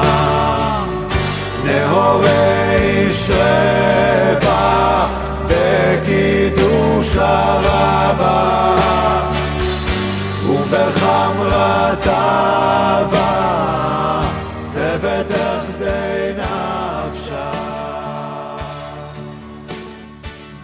כל המאזינים היקרים שלנו בארץ ובעולם, אתם איתנו כאן על הפודקאסט כל אחד והסיפור שלו. ואנחנו הפעם עם סיפורו של אריק שחר. טוב, אז אה, כמו שאמרנו, הוא התחיל להתחזק בעניין הזה של אה, התקרבות ליהדות. אני עדיין כמובן לא יודע מה זה ממש אומר יהדות, מה זה כל העניין של... של... אה, אבל פתאום התנפצו לי הרבה מיתוסים. קודם כל המיתוס של המדע מול תורה, שאני ראיתי, חשבתי שהמדע זה דבר שמפריך מכל וכול את התורה. הדבר הזה התנפץ לי בדברים פשוטים, לא באיזשהו... צריך לעשות פה איזשהו... אה, עבודת מחקר אה, רב שנתית בשביל להבין. פשוט בכמה מילים ראיתי שכל המערך הזה של אבולוציה ומפס גדול ודברים כאלה זה, זה, זה, זה, זה ממש בדיחה לעומת היסודות המבוססים והמוצקים של, של אמיתות התורה. אבל כמו שאמרתי, הקריירה עמדה מול העיניים שלי, אני בדיוק באותו, באותם זמנים אני אה, הכרתי שתי אמריקאים שהיו מוזיקאים מאוד רציניים. דרך אגב, סתם סיפור על תפילין, בזמנו התקשר אליי אסף מרוז, אמר שרוצה לבוא לאמריקה, אה, כמו שסיפרתי לכם, אה, הקמנו הרכב ביחד שמה. אז אה, זו הייתה תקופה שהתחלתי להניח תפילין, אז ביקשתי ממנו אם הוא יכול לנסוע לקריית מוצקין, שם איפה שאבא שלי שיחיה גר, אם הוא יכול להביא לי בבקשה את התפילין של הבר מצווה, שייקח את זה מאבא שלי. היה שם תפילין עם טלית, עם סידור מהבר מצווה, זה סבא שלי, זכרונו לברכה, נתן לנו את זה. אז הוא בהתחלה ככה היה בהלם, אמר לי, מה, מה קרה? אתה התחרפנת, השתגעת, מה, מה עובר עליך? אז אמרתי לו, לא, אני פשוט, אה, אל תשאל שאלות, אם אתה רוצה לראות את פניי, אז תעשה מה שאני מבקש ממך. טוב, אז הוא נסע באמת, הביא לי את התפילין. התחלנו לנגן, אבל אה, אתם יודעים, לשים, היצר עובד שעות נוספות. כל דבר שאדם מקבל על עצמו, שהוא עושה את זה, זה קשה מאוד. לכם אולי זה נראה קצת דבר שטותי, נו, נו, מניח תפילין לבד, מה הבעיה? אני מכיר בן אדם, אולי אחרי זה אנחנו נשמע שיר שלו, שאני עשיתי לו עיבוד, בן אדם שהוא סיפר לי שלקח לו שלוש שנים להניח אה, כיפה על הראש. הוא כבר היה מתפלל, מניח תפילין, אבל כיפה היה לו קשה להניח. היה לו איזה מחסום. אז אה, אותו דבר פה. כל עוד אותו בן אדם היה בא מניח לי תפילין, מה אכפת לי? מה, אני מתנדב. אבל לא ידעתי אז שגדול המצווה ועושה יותר מאשר הלא מצווה ועושה. אז, אה, אבל להניח בעצמי באופן קבוע, זה פחדתי מאוד. אין לי מחסום כזה. אה, למרות שכבר הייתי משוכנע שיהדות זה דבר עמוק ושורשי ויש לו מקורות באלפי שנים אחורה וזה לא סתם דבר ויש הבדל מהותי בין יהדות לבין שאר הדתות. הבנתי מעצמי כשהסתכלתי גם על העם היהודי, איך הוא בנוי, על ה, על ה, פתאום הבנתי, הבנתי, היה לי הבנה, אני לא יודע, אולי זה חלק מתנת שמיים שקיבלתי, אבל קיבלתי הבנה שיש הבדל עצום בין תורת ישראל, שהיא מוכחת ואמיתית, בלי סמינרים של ערכים, בלי שום דבר, לא קודים, לא ראיתי קודים, לא שום דבר. הבנה שקיבלתי מוויכוח, ממילים ספורות שניהלתי עם אנשים. הוא הביא לי את התפילין, והנחתי אותם בארון, פחדתי להתחייבות הזאת, זה היה קשה לי מאוד. אה, כמו שאמרתי, כמו אמר שלום גם אמר שיהודי ספרדי מסורתי אין לו בעיה עם הדברים האלה זה בשבילו, יש גם הרבה חילונים שמעולם לא היה להם יום שלא הניחו תפילין אז קשה להאמין את הדבר הזה זה דבר טבעי נראה, להיכנס לבית כנסת להתפלל, כל אחד זה, זה, היום אני רואה את זה אבל לי זה היה קשה מאוד, אני גדלתי במקום שהחדירו בי את הסלידה מהדברים האלה אז אפילו שכבר הבנתי שזה דבר נכון, היה לי קשה מאוד אבל יום אחד קמתי בבוקר לפני שאני יוצא לעבודה, התגברתי על עצמי ואמרתי, היום אתה מניח תפילין לבד ומתפלל. לא יעזור כלום. אין. קמתי עם הרגשה, באמת קמתי, הנחתי תפילין, פתחתי את הסידור, כמובן שלא ידעתי איפה להתפלל, איפה, איפה מתחילים, איפה גומרים. אז פתחתי, הדף הראשון התחלתי לקרוא. וזה ברכות השחר, ותיקון, ומודעה רבה, וכל הדברים האלה, וכל מה שאתה רוצה. ופסוקי דה זמרה, והכל מילה, ותתפלל חנה, פתח אליהו, הכל. אחרי זה הגעתי ל-18, אז כמובן 18 כולל הכל, ואחרי זה יעלה ויבוא. עם הכיתוב הקטן. יעלה, לא, לא צריך להגזים. אבל יעלה ויבוא, ואתה לא מסתכל על הכיתוב כן. הפוך, אם הייתי מסתכל, אולי לא הייתי מתפלל על זה. אז הכל ביום וראש חודש, בקיצור, שלוש שעות תפילה. הזעתי אחרי זה, אמרתי, שמע, אם זה ככה כל יום, אני חושב פעמיים. קשה, תשמע. טוב, בערב אני מתקשר לשמואל, שמואל פרץ, שיחיה. אומר לו, שמואל, אני רוצה לשמח אותך. מה? הוא כבר התקדם מאוד, היה מניח תפילין, מתפלל במניין, הכל. אמרתי לו, שמואל, אל תשאל מה עשית. אמר לי, מה עשית? אמרתי לו, הנחתי היום תפילין פעם ראשונה לבד. אני שומע אותו נותן לעצמו, נותן לעצמו סטירה ככה, כמו אחד שמתפלא, אתה יודע. הוא אומר, תגיד לי, אריק, אתה נורמלי? ממתי מניחים תפילין בשבת?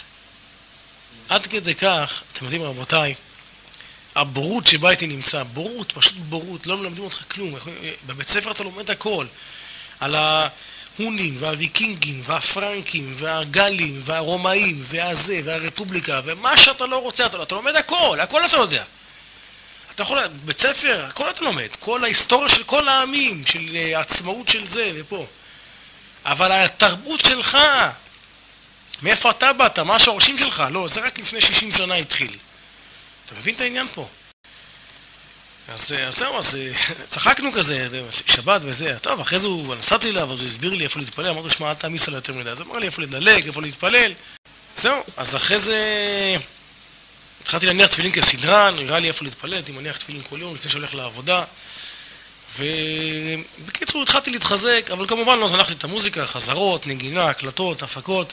הגיע הזמן, כמובן העמקתי גם את הידיעות שלי והתחלתי לקרוא ספרים וממש הייתי התקן של, אה, בוא נגיד, לא נגיד חוזר בתשובה, כי הייתי עובד בשבת והכל, אבל היה לי דעה מאוד חיובית על עניין, ראיתי, ראיתי את היהדות כדבר, קיבלתי פתאום תפנית בחיים שלי.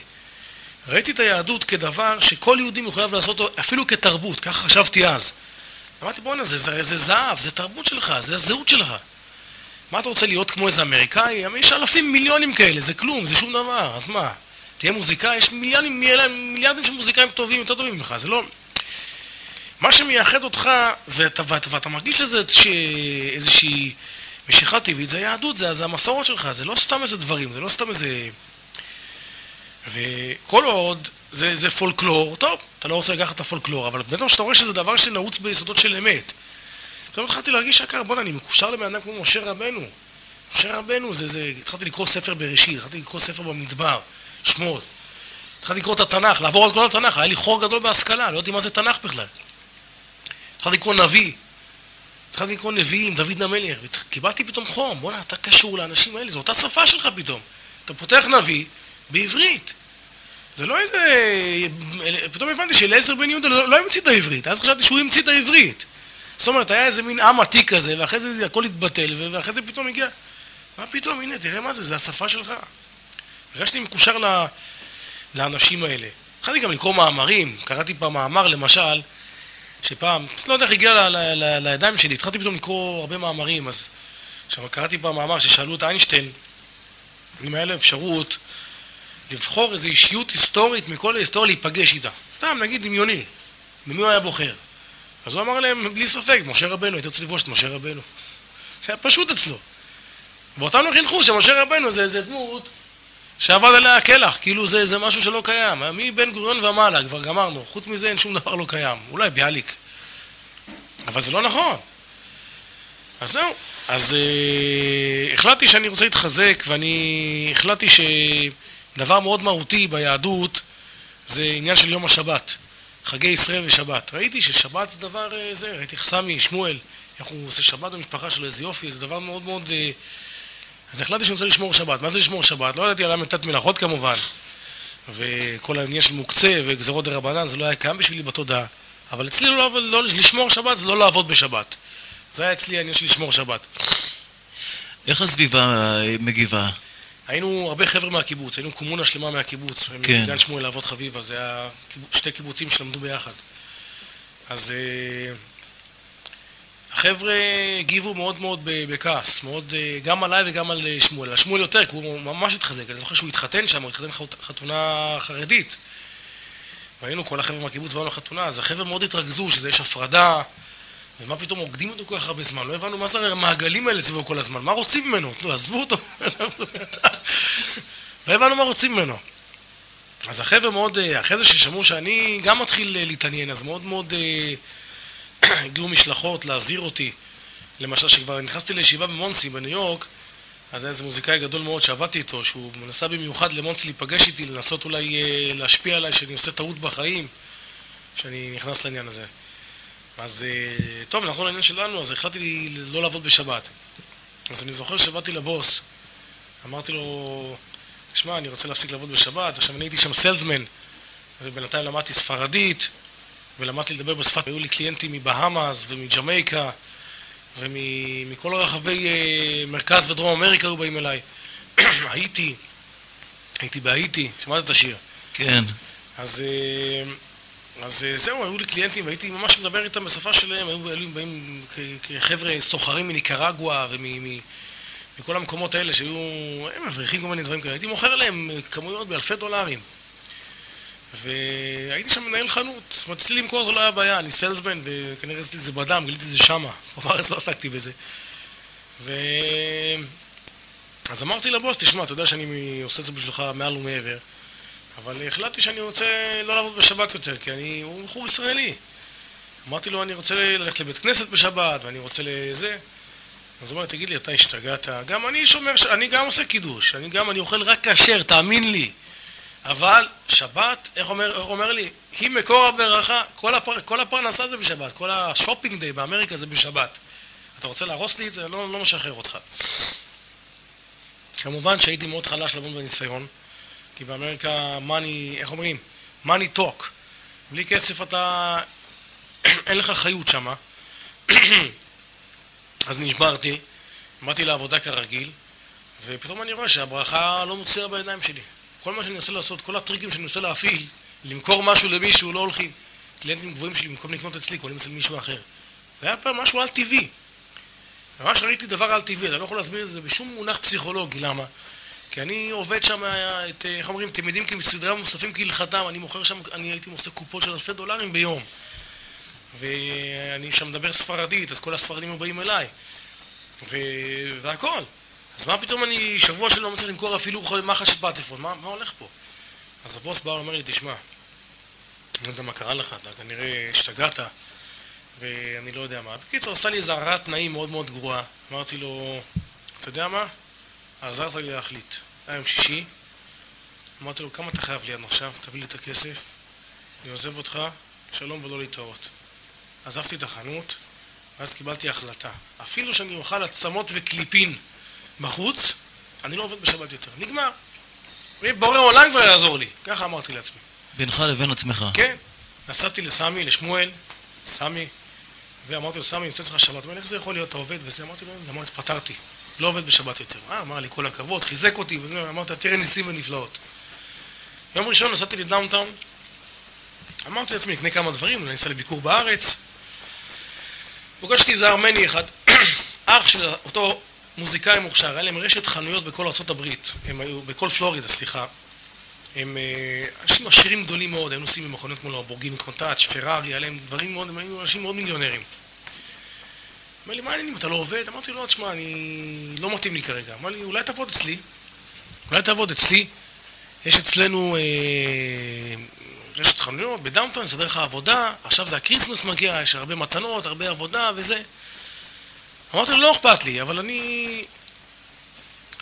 אתה יודע שאני עכשיו התחלתי לא לעבוד בשבת, הוא יודע כמובן שאני יהודי וזה. אז הוא אומר לי, אתה יודע מה? עליי ועל ראשי, ככה הוא אומר לי, הוא דיבר עברית גם. תעבור לעבוד, ב... ובלי שבת. גוי. התחלתי לעבוד אצלו, וכמו שאמר שמואל, ניסים ונפלאות. התחלתי למכור, והייתי עושה, כמו כל הסלזמנים ביחד, הייתי עושה בשבוע אחד. זהו, עבדתי שמה, התחזקתי, הייתי מניח תפילין, התחלתי לשמור כשרות, היה לנו גם איזה קטע באמצע התזמורת, אני לא אאריך בזה, באמצע החזרה, גם בשלבים הראשונים, אני זוכר את זה, שהיינו מזמינים פיצה, כמובן לא כשרה, הכל עם בשר וחלב ביחד והכל, אז היינו שלושה מוזיקאים, ארמני, לבנון, ניגן קלידים, היה סקסופוניסט איטלקי, ואני ניגנתי גיטרות ובאס. היינו מנגנים עד השעות הקטנות של הלילה, על אולפן ביתי, והיינו מזמינים פיצות, דברים כאלה לאכול, היינו לא אוכלים שום כל היום, כל היום לא, לא בא מאכל דבר המאכל על פינו. ואני זוכר את זה שיום אחד הזמינו פיצה גדולה כזו של, של איזה שתי מטר קוטר, ואני בא להכניס את ה slice הענק הזה לפה עם פפרוני, איזה נקניק סלמי כזה, עם, עם, עם זה. פתאום זרקתי את זה מהיד. אמרו לי, מה happened? אמרתי לו, I don't, eat it stuff, אני לא אוכל את ה... I don't eat this stuff, אני לא אוכל את, הדבר הזה יותר. למה? אני יהודי. מתי אתה יהודי? אמרתי, מעכשיו אני מתחיל. מאז התחלתי לשמור על, על, על בשר וחלב. סתם הערות כאלה מלמעלה, בלי שום סיבה, בלי שום איזה הרצאה. לא שטפו לי את המוח, לא היה שם איזה... איזה. אז זהו, זה כבר בשלב הזה שהתחלתי לשמור שבת, התחלתי לא לעבוד בשבת, התחלתי לשמור כשרות, לאט לאט, לאט לאט, זה תהליך שקרה, זה, זה תהליך של שלוש שנים, אני מסביר לך ב, בחצי שעה. וכל דבר לקח לי זמן לקבל אותו, כמו אותו יהודי עם הכיפה, ברוך הוא, יש לו פרנסה, כמה אדם שעומד בניסיון של שבת, אז באמת זה מקור הברכה. פתאום ראיתי בחוש איך שהקדוש ברוך הוא בידיים שלו הוביל אותי ממקום שמחלל שבת, מקום שלא מעריכים את התורה, וסידר לי, פשוט ראיתי בחוש, לא צריך פה איזשהו סמינר או קריאת ים סוף, אתה רואה בחוש איך שהדברים מסתדרים, אתה הולך בדרך הנכונה. אה, אז אה, זהו, נכנסתי לתלם, התחלתי לשמוע, לעשות קידוש בשבת, להתפלל, להניח תפילין. כמובן החזות שלי לא, לא שונתה, הייתי נראה אותו דבר. ויום אחד קיבלתי הצעה מזמר אה, קובאני שקראו לו הקטור מילו. היה לו חומר מאוד מעניין. אה, הכרנו דרך אה, הרכב שניגנתי בו. הוא אמר לי שהוא גר בניו יורק והוא מאוד רוצה שאני אבוא לשם לעשות לו הפקה. כל העניין של העיבודים. קסם לי העניין, ראיתי בזה התקדמות, רציתי גם איזושהי הזדמנות לעבור לניו יורק, מאוד עניין אותי מה הולך שמה. וביום בהיר אחד אה, שמתי את הדברים על האוטו יחד איתו, נסענו שלושה ימים נסיעה. אני זוכר שהוא היה נדהם, גוי. בבוקר היה מתעורר אותי עם שתי קופסאות שחורות כאלה, ככה. אמר לי, תגיד לי, מה זה, what is it black boxes, what do you do, what do you put on your head? אמרתי לו, this is the connection between me and God. ככה אמר, זה הקשר שלי עם הקדוש ברוך הוא. אז הוא אומר, תגיד, אתה מאמין שיש באמת God, יש בורא עולם, זה לא נוצר במקרה, עשיתי לו, בקיצור, שלושה ימים עשיתי לו סמינר. מהידע הדל שהיה לי, זהו, הגעתי לניו יורק, היה לו שם אולפן ב-40 second, שם ממש ב Times Square, אזור מאוד מאוד לא נעים. והוא היה גר בהרלם, היינו נוסעים, לוקחים את הרכבת, נוסעים בלילה, הולכים לעבוד באולפן, עושים כל מיני דמואים, די-ג'אים. ו... אבל הרגשתי שפה פתאום אני מגיע לפרשת דרכים. נראה שאני מגיע לפרשת דרכים. מצד אחד, הנה, אתה בניו יורק, אה, חבר'ה שהכירו אותי רצו לקבוע לי סשן עם זמרים מפורסמים, איזו זמרת מפורסמת אחת. התחלנו להתחכך עם כל העניין של האוף ברודוויי, לכתוב אה, מוזיקה למחזות. היה פה כל, מיני עניין של אתה נכנס לבוהמה הניו יורקית, זה לא הולך ברגל, בוהמה הניו יורקית זה, זה הדבר האמיתי, זה לא הבוהמה המזויפת של תל אביב, שם זה בגדול. ומצד שני הרגשתי ריקנות איומה. פתאום התנתקתי, היה לי קשר ליהדות במיאמי, גם עם שמואל, בית כנסת, היה שם רב, הרב בן חמו, הרב הרר, הררי, היה שם, פתאום הרגשתי שם שאני עוד פעם נופל. וחשבתי לעצמי, אמרתי, זה רגע האמת שלך. אתה יודע מה זה האמת? אתה יודע מה זה תורת ישראל? עוד פעם אתה נסחף עכשיו לכלום הזה, לא תצא מזה. ואיכשהו התגלגלה לידי איזו מודעה מישראל שלנו על איזו ישיבה לישראלים במונסי, זה 45 דקות נסיעה ממנהטן.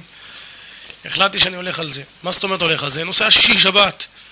להתארח שם, לראות מה זה, מה זה ישיבה, מה זה יהדות בצורה באמת אה, מסיבית. נסעתי לשם, לקחתי איתי דברים לשישי שבת, ובקיצור נעלמתי לחודשיים.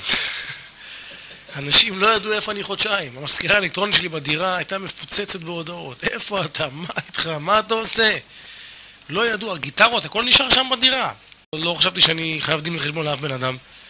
נסעתי למונסי, הייתי שם חודשיים בישיבה, והכריחו אותי לבוא לשם, לקחת את הדברים שלי. לא רציתי לראות את מנהטן בכלל אחרי זה. אתה יודע, זה כמו בגד לבן שמחפשים אותו, לא רוצה להתלכלך. כן. ונפתח לפני, לפני העולם, עולם של גמרא, עולם של רוחניות, של תכלית.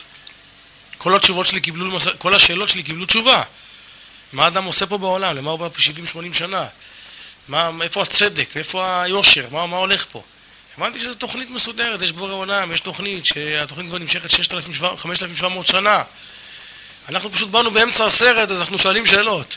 אם היינו מתחילת הסרט, או רואים את הטקסט של תחילת הסרט, אז לא היינו שאלות בכלל. אז הבנו שיש פה תכנון, יש פה זה. אז זהו, נכנסתי לעניין של עולם הישיבות.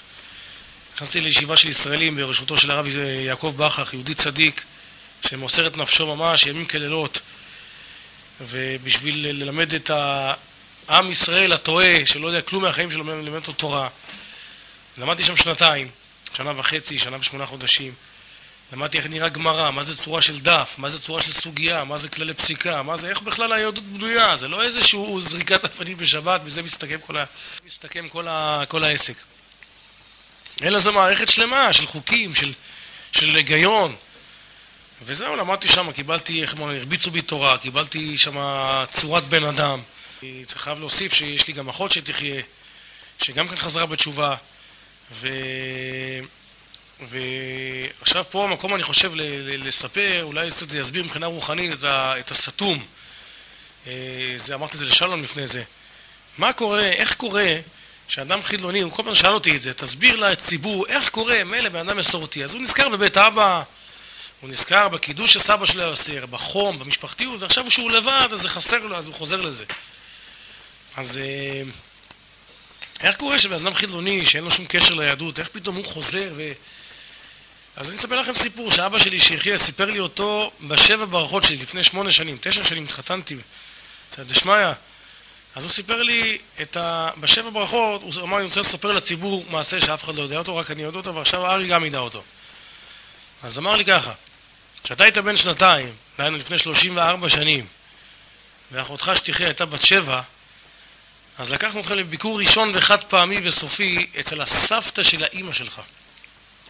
סבתא של אמי, זיכרונה לברכה, הייתה גרה בטבריה, בעלה היה מקובל, היה אדם שלומד תורה, ונסענו להם לטבריה, וכנראה סבתא שלי היה לה צער גדול מאוד, סבתא הגדולה שלי היה לה צער גדול מאוד מהצורה שהנכדים שלה נראים, והחתנים שלה והבת שלה. אז היא כנראה היה לה צער גדול מאוד, אז היא ברכה אותנו. שמה ידיים על הראש, שמה מי שברח. והיא אמרה לאבא שלי, הילדים האלה יזכו ללמוד תורה. יזכו לחזור בתשובה, אתה תראה את זה. אז אבא שלי אמר שהוא צחק. זה נראה דבר מופקע מהמציאות, מה פתאום? הדת הרי בירידה. והוא אמר לי, היום אני רואה שהזקנה הזאת היא הלקוח כנראה. זה זכות אבות. הרבה תלוי בזכות אבות. ראיתי את זה, הרבה תלוי בזכות אבות. זכות אבות, כי לחזור בתשובה זה דבר, אמר לי פעם פסיכולוג אחד שעומד אצלנו בישיבה, דוקטור גד דואר, דואר, פסיכולוג אה, בינלאומי. הוא אמר לי שמבחינה פסיכולוגית, לחזור בתשובה זה תהליך בלתי אפשרי בכלל. זה כמו לנסוע במכונית 180 מעלות לעשות סיבוב פרסה, בלי להעיד בכלל. דבר לא הגיוני לחלוטין. איך בן אדם משנה את האורחות חיים שלו 180 מעלות? הוא... אני למשל, האורח חיים שלנו הוא אנטיתזה גמורה לאורח חיים הקודם שלי. פשוט אחד על אחד. אז, אז זה דבר בלתי מובן, אלא יש פשט אחד, זה זכות אבות, זה דבר אחד, ודבר שני, הכי חשוב, זה וזה רק טבעיים טהורים.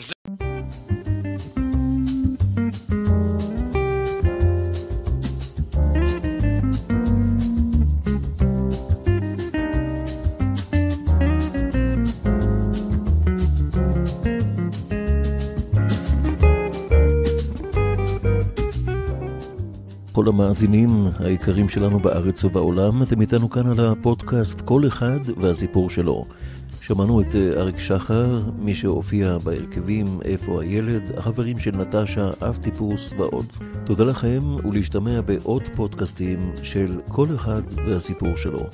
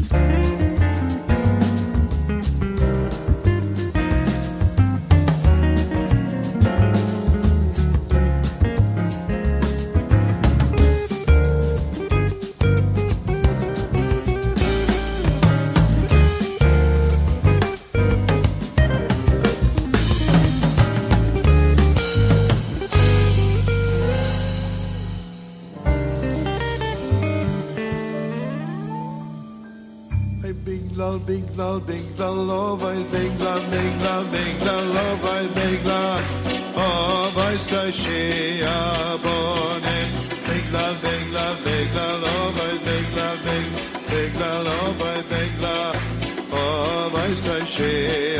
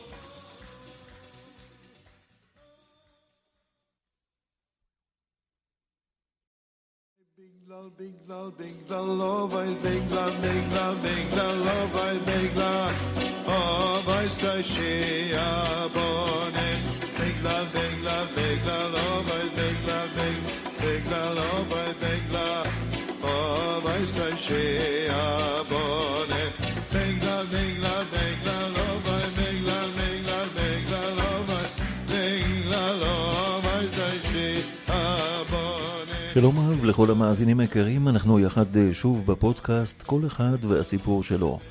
הפעם אנחנו מביאים את סיפורו של גדעון פריזנט. כפי שהקלטתי אותו במקווה הארי בצפת, מעיין ומקווה טהרה עתיק שממוקם למרגלות צפת העתיקה, בכניסה אל בית הקברות היהודי וליד בית הכנסת הארי הספרדי. רבי יצחק לוריה אשכנזי, המכונה הארי הקדוש, נהג לטבול במקווה זה לפני כ-500 שנה. את גדעון פגשתי לראשונה שם בשנת 1988. בצעירותו גדעון עבד בים בספינות דיג גדולות. הוא זמר בעל גוון קול מיוחד ובמשך השנים נקרא הזמיר ממקווה הארי. שם קיבל את הבאים שנים רבות בשמחה, בחום, במתיקות, והפך להיות חלק בלתי נפרד מהנוף של צפת. גדעון היה נראה כאדם פשוט, אבל ענק במידות. תמיד חייך והייתה לו אהבת ישראל אמיתית ומילה טובה לכל אחד תמיד. גדעון הקליט מספר דיסקים שכללו גם שירים על מקווה הארי וגם על סיפור חייו. אני נוסע לצפת ואני יורד ברחוב הארי, שם כבר מרחוק אני שומע את המוזיקה המיוחדת של גדעון ושם אני פוגש אותו.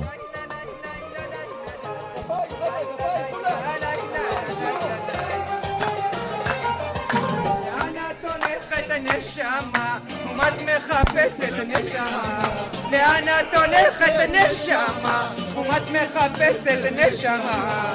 אני אקח אותך אל ביתי החזרה כמו יונה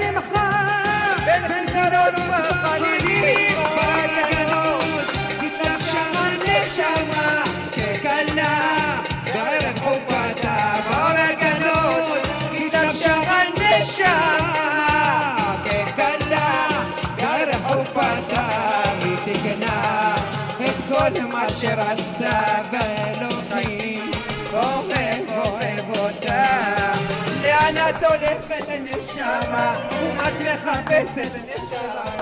לאן את הולכת נשמה? ומה את מחפשת נשמה?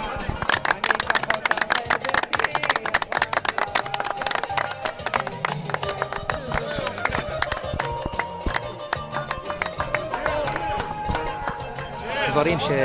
שהם מעל הטבע. הקדוש ברוך הוא מזכה אותנו כדי שאנחנו נזכה את עם ישראל. אני הייתי אחד מאלה ש... איך שאומרים, הדברים שהם, שקורים זה דברים שהם מעל הטבע, מעל הכוח, מעל הכוחות והדמיון של האדם. אבל זה דברים שהם מציאותיים בשטח, וכל מה שכתוב בזוהר הקדוש על עניין של מוות קליני, אז אה, אני אספר לכם שזה קרה לי. אני הייתי עובד בספינות דייג, היינו יוצאים לים, יוצאים להפלגות ארוכות של שבוע-שבועיים בים, בלב ים. כשהספינה עם ארבע אנשי צוות זורקים רשתות, הרשתות היו נגררים בערך בין ארבע לחמש שעות, וכשנמצא, כשהרשת כבר הייתה למעלה על הסיפון, היינו פורקים את הדגים, ממיינים אותם ומכניסים אותם לפריג'ידר. באחד הימים, שזו הייתה הפלגה ארוכה של שבועיים, זכור לי עוד שבוע, שבוע וחצי, משהו כזה, עבדנו בין עזה לברדוויל, זרקנו רשת, אני באתי בחופש עם כוחות חדשים, ואלה שבאו, אנשי צוות שבאים בכוחות חדשים, עובדים בפריג'ידר, שזה, שזה העבודה הכי קשה שיכולה להיות. אני צריך לקבל את כל הסחורה לתוך הפריג'ידר, לסדר ולמיין את הדגים, מה שצריך. והנה, אני בתוך הפריג'ידר, מסדר את החצאים של הדגים. הים היה שקט, עוד זכור לי שזה היה אמצע החורף, הים היה שקט, פלטה.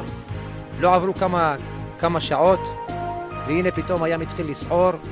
אחרי שאני כבר עומד, אני עומד לצאת, אני עומד לצאת מהפריג'ידר, הפין של, ה, של הדלת נסגר עליי, ולא ידעתי שאני נמצא והייתי כבר כלוא בתוך הפריג'ידר. סידרנו את כל, את כל החצאים, סידרתי את כל החצאים שמה שצריך לעשות, ואני רוצה לעלות למעלה, אני רואה שהדלת סגורה עליי. עכשיו הדלת היא בצורה כזאת כמו גג, וקשה מאוד לפתוח אותה מלמטה. צריכים שתי אנשים מלמעלה כדי לפתוח את, ה, את, ה, אה, כדי לפתוח את הדלת. אני ניסיתי בכל, ה, בכל השיטות איכשהו בשביל לעלות למעלה ולעלות על הסולם כדי לפתוח את הדלת ולא הצלחתי. היה שם, אה, כשנכנסים לתוך הפריג'דר יש שם סולם שיורדים לתוך בטן האונייה, הצלחתי להוציא אותו החוצה. ואז התחלתי לדפוק בדפנות הספינה שאחד מאנשי הצוות ישמע אותי. אבל המנוע כל כך חזק, הרעש של המנוע כל כך חזק, הוא בלם את הרעש שלי.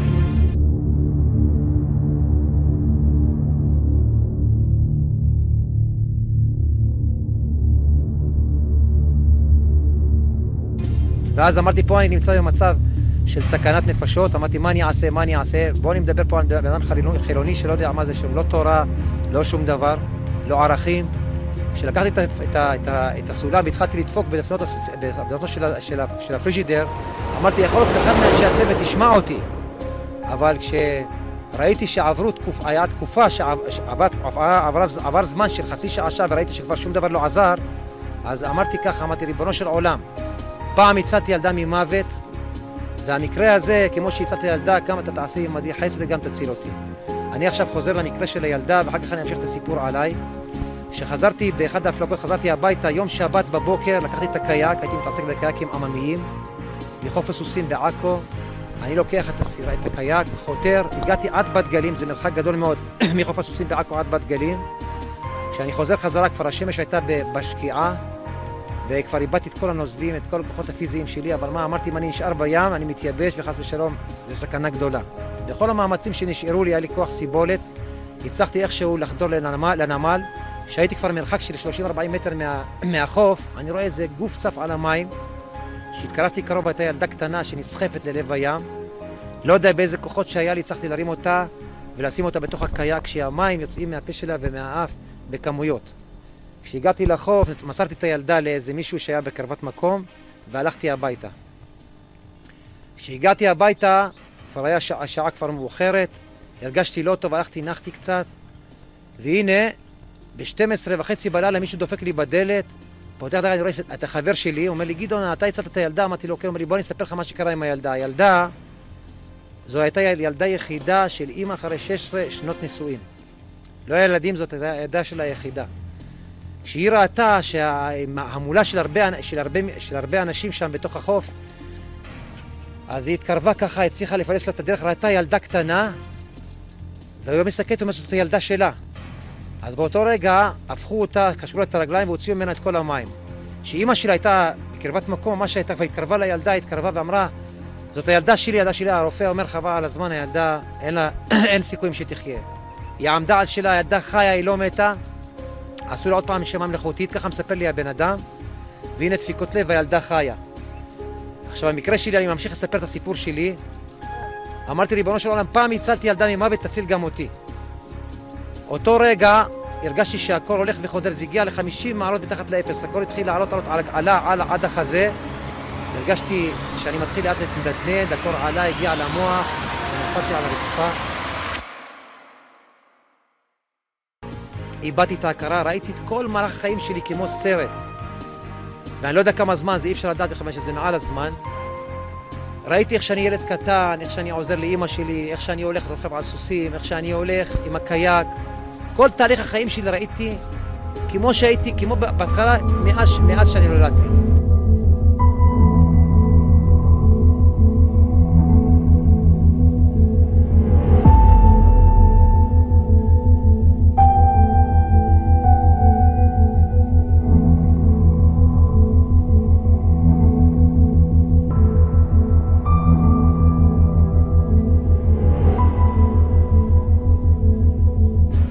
הדבר הזה עשה לי כל כך טוב. למה? כשראיתי שבאמת, כשחזרתי בתשובה, ראיתי שבאמת כל מה שכתוב בזוהר הקדוש, הכל אמת, שזה, שלא יחשבו שהעולם זה הפקר. שאנחנו נדע שיש אלוקים בשמיים ויש אבא שמנהיג את העולם. בסדר, אנשי הצוות התחילו לחפש איפה אני, התקשרו לפורקס טי, לחיל הים. אנשי הצוות שהיו שם התחילו לחפש אותי בכל מיני מקומות, אבל לא ידעו שאני נמצא בתוך פריג'דר. אבל הפריג'דר היה סגור, אמרו בטח נפל למים. חיל הים התחיל לחפש אותי בכל המקומות, סטילים ודבורים בסביבה, שהיה, בסביבה שהייתי, לא מצאו שום דבר. כשהרימו את הרשת, פתחו את, הר... את, ה- את הפריג'דר, ראו אותי בתוך הפריג'דר.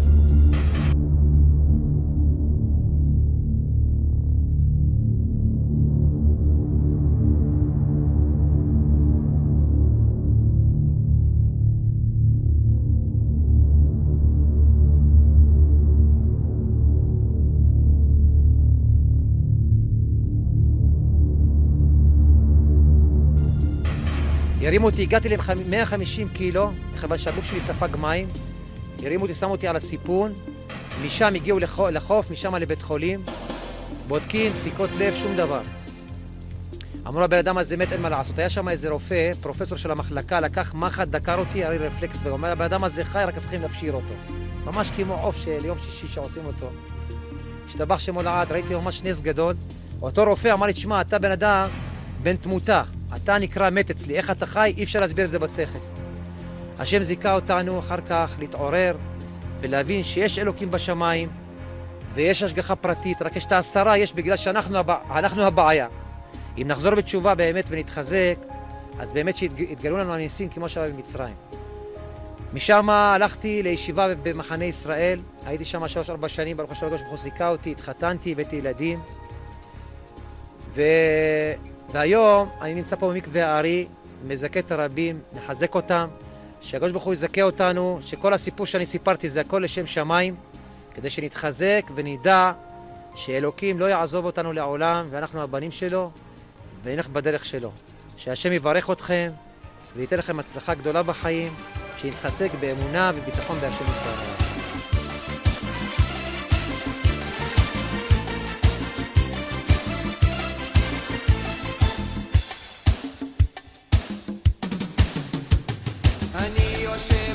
ומחכה בבוקר אביבי לחברים הצועדים למקווה ההרים. כולם יורדים במדרגות חיוך על הפנים עיניים נשואות לאל לאל שבמרומים. נזכו כוסית נשתה תמיד לחיים יאללה ביחד נרקוד נישא כפיים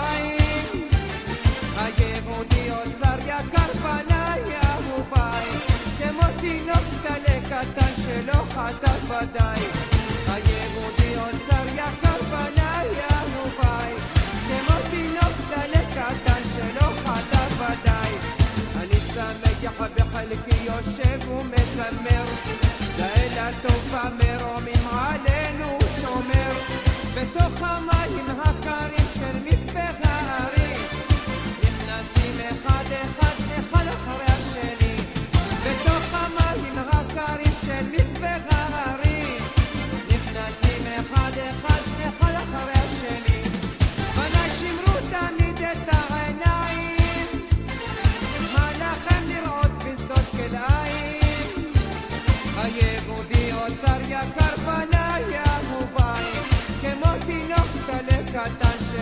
שלא חטא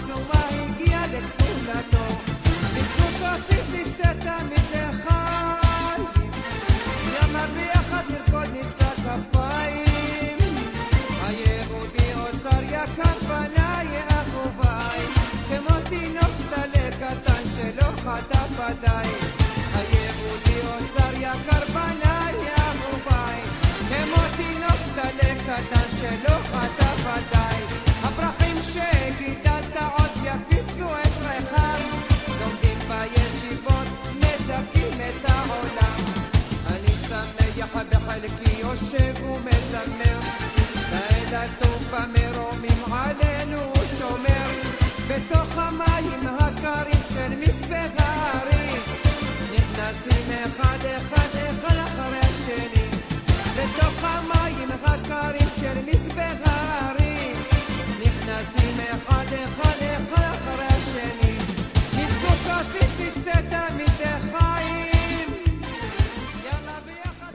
la, ding la, ding la, love I ding la, ding la, ding la, love I ding la. Avais la shea bonem, ding la, ding la, ding la, love I ding la, ding, love I ding la. Avais la shea bonem.